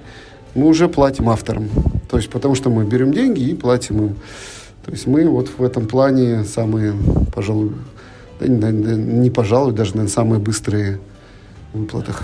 Авторов. Слушай, а если брать вот авторов, которые с, э, работают вот с вашей компанией, э, они вот как делятся? То есть вот все сто процентов получают вот эти авторские отчисления роялти? Или там треть работает, вот игру сделал, разовый платеж, там права все выкупили, забрали, и все, больше он ничего не было. Вот я, например, молодой автор, Какие выплаты мне положены? Молодой. Э, скоро уже на пенсию пойдем с тобой, да? Значит, э, ладно, я шучу. Значит, э, нет, конечно же, нет. У нас идет э, постоянно с каждой коробки. То есть э, все, что продаем, авторы получают до конца своих дней. Вот. Э, соответственно, нет. Мы, э, скажем, вот это вот выплаты и забыли наверное, в основном, если мы такой какому-то автору предложим, скорее всего, это будет связано с каким-нибудь, ну, допустим, брендированной игрой, если какая-нибудь крупная фирма закажет. Но у нас был такой инцидент, э, к нам обратилась очень крупная фирма, значит, но мы им сразу сказали, ребят, мы ширпотреб не делаем, вот вам много-много денег на счет, который вы должны оплатить. Хотите, там сделаем. Вот если бы вот такая ситуация, да, тогда с автором имеет смысл поговорить, Типа каждый получил по приличной куче денег и, собственно, сделали и забыли, да. Но так нет. Все у нас справедливо, авторы получают с каждой проданной коробки. А сколько у вас примерно вот сейчас авторов в пуле, которые работают с компанией? Ну, так как такового самого пула сложный вопрос. Мы от игр больше. То есть, естественно, если автор более опытный, а, он а, по вероятности сделает более лучшую игру. Но обратное не отменяет. То есть может прийти автор молодой, ну, например, то же самое вот на одном из э, граниконов вот с артбоксом. Значит, автор пришел, ну, чуть ли там, я не знаю, первая его игра, или, во всяком случае, первая изданная. Ну, вот, там драка стояла, в общем, соответственно, вот сразу раз, и даже, в принципе, девелопмент не потребовался, ну, или какой-то минимальный. Все готово, все работает, все прекрасно. Вот. Э, но в основном, конечно, опытный автор, э, ну, как и в любом деле, э, имеет больше шансов среди 10 своих игр у него гораздо больше э, хороших игр, чем у молодого автора среди 10 его игр. Ну, если можно назвать молодого автора с 10 играми, да. А вот. ситуация, если как с артбоксом, что вот, ну, понятно, там, что есть хороший проект, есть желающие там со стороны издателей, вот Э, какой у вас аргумент, там, может быть, э, по сравнению там, с конкурентами, такой более для автора внушаемый? Вот это вот э, то, что мы тебе проплатим сразу, еще там игры нет, а ты уже деньги получил, или что-то еще может быть? Ну, в противном случае мы тебя отвезем в лес. Я шучу. Значит, не, на самом деле это все вопрос переговоров. То есть каждый автор индивидуален. Каждому автору Э, скажем, это глубокое заблуждение, что всех интересуют только деньги, да, то есть деньги это, ну, первичный вопрос, конечно же, но каждый автор индивидуален, каждому какие-то там, кому-то сроки важны, чтобы быстрее выпустилось, кому-то, допустим, о, хорошо, моя первая игра будет издана, да, или кому-то э, денег побольше, кому-то денег Э, побыстрее, там что-то еще, да. То есть миллион вариантов, но в целом, разумеется, общий подход, что, ну, как бы это детище автора, то есть это, ну, как бы, можно сказать, э, в кавычках ребенок, да, игра. То есть, понятно, он хочет соответствующие отношения, прочее, прочее. В общем, ну, это такой процесс переговоров, я сложно его, скажем, пересказать. Вот. Ну, рассказываем свои плюсы, очевидно, которых у нас очень много, э, указываем свои минусы, вот, и автор принимает решение. Но, в принципе, коэффициент у нас очень высокий. Мы вот на, за всю историю, я помню, может быть, один-два раза мы не сумели договориться об игре, которую реально хотели. Вот. Значит, как-то находим с авторами общий язык. И вот, кстати, автор а, про рисунков упомянутого артбокса. Мимо пробежал автор, да, мы ему помашем, вот пожмем сейчас руку за да, то, что пожмем. сделал такую хорошую игру. Артем Лис, прошу любить и жаловать. Да, да. А вот если говорить про вот эти переговоры, то э, реально вот это достижение договоренности там, и пожатие рук, вот это случается уже скорее вот в течение граникона или это еще какое-то время там после него происходит? Все зависит от проекта. То есть, если проект, ну, чудо чудное, э, то, конечно, лучше, вот когда зеленый свет наступает, там, воскресенье, да, то есть завтра, например, то надо стараться подписать. Но здесь уже точно не стоит спешить. То есть, условно говоря, лучше в таком деле потерять хороший проект, чем взять, допустим, два мертвых проекта. Ну, потому что усилий требует, денег требует, всего требует, отвлекает от других проектов, и потом все это бесполезно. Вот. Поэтому, если есть сомнения, то лучше подумать. То есть, пускай он уйдет, но лучше, конечно, подумать. Вот. Ну, в общем, так, от опыта и э, желаний. То есть, но сейчас мы, говорю, очень скептически относимся, поэтому мы ну, как... Почему? Я думал наоборот, но вот сейчас такая ситуация, что, видимо, локализованных проектов будет меньше, и само собой напрашивается решение, что издатели будут обращать ну, больше внимания на внутрироссийские, ну не рынок, но как бы вот на внутрироссийских авторов и искать от них какие-то новые проекты. Ну, как вам сказать, если вы ищете нам супермассовый рынок, у вас там сеть и прочее, ну, я именно такая вот, по массовым там прочее, то, может быть, куча мелкого как-то это. Но это же процесс э, издания игры, он далеко не процесс как локализации зарубежного, да, хита какого-нибудь. То есть здесь очень много усилий надо э, потребовать. И, то есть э, возврат этих денег, он очень-очень, скажем так, в отдаленной перспективе. Э, потому что игру надо доделать, нарисовать, все сделать, выпустить, напечатать, потом продать. И, допустим, 98% игр э, умирают, ну, вот если гиг среду брать, после первого тиража. Да, то есть 2%, допустим, условно, естественно, я не говорю, что это точная цифра, 2%, допустим, суперхитов, которые выстреливают, а 98, ну, в разной степени, кто-то может второй тираж иметь и так далее, но все-таки у игры срок жизни есть определенный. Поэтому, ну, скажем так, ну, во-первых, западный рынок зарубежных не умер прям сразу. То есть еще как-то он держится, плюс еще посмотрим. Но, в общем, бежать сразу брать все нет. У нас просто очень много проектов э, крупных взято, да, то есть, которые уже в работе. То есть у нас там на год-два все в порядке. Э, поэтому мы сейчас смотрим вот именно то, что нам очень понравится.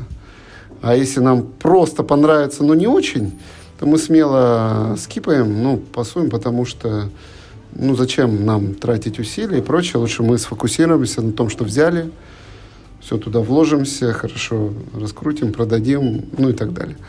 Поэтому если мы предлагаем кому-то подписание, ну, значит, это мы прям сильно уверены, ну, в общем, и обещаем золотые горы, кисельные берега, ну, и там стараемся их, естественно, выполнить. Так, ну и вот в воскресенье ты -то планируешь сюда прийти, когда вот этот зеленый свет загорится? А, мы нашли один проект, а, сказали, что там интересно, мне понравилось. Вот, соответственно, но я говорю, мы обсудим все, если нужно время, мы воспользуемся. Если нас перебьют, Э, ну, то есть, ну, ну я окей. так понимаю, это не уровни вот прорисунков, да, артбокса, что не вот прям сразу ты это, готов схватить. Это небольшой проект на самом деле, такой даже это не гиковский проект, это масс-маркет. То есть масс-маркет мы тоже продаем, вот, э, соответственно, поэтому, скажем так,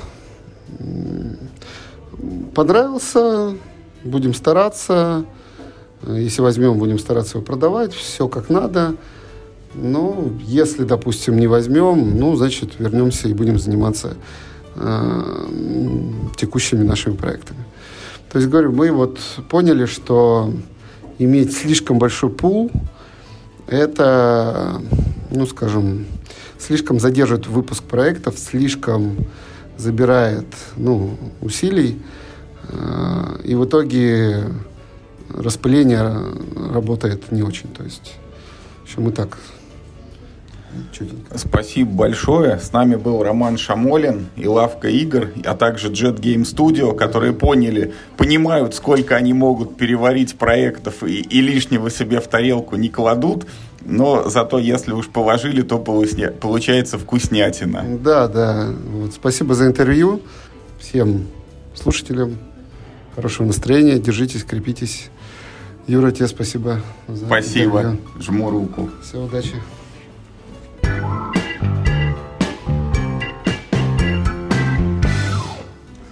А на этом, наши уважаемые слушатели, на сегодня все. Вот суммарно свыше четырех часов записи про Граникон у нас получилось в этих двух эпизодах. Надеюсь, что с помощью наших подкастов вам удалось немножечко прочувствовать атмосферу этого фестиваля и как будто бы немножечко на нем побывать самим. Если кто не сумел в этом году посетить Граникон, крайне рекомендую это сделать в следующем году. Мероприятие действительно классное, интересное. И вот хочется пожелать Граникону и всем тем, кто за ним стоит, роста, успехов и всяческого процветания. Это действительно было круто. Спасибо большое всем, кто к этому причастен. Ну а вы, наши уважаемые слушатели, как всегда, пишите в комментариях, что вы думаете о нашем подкасте, что вы думаете об этом выпуске, что вы думаете о Граниконе и что вы думаете о 200-м выпуске, который у нас все был вот не за горами, не за горами, а тут уже фактически на носу. А на этом сегодня все. Как говорит Миша, играйте только в хорошие игры и главное, не болейте.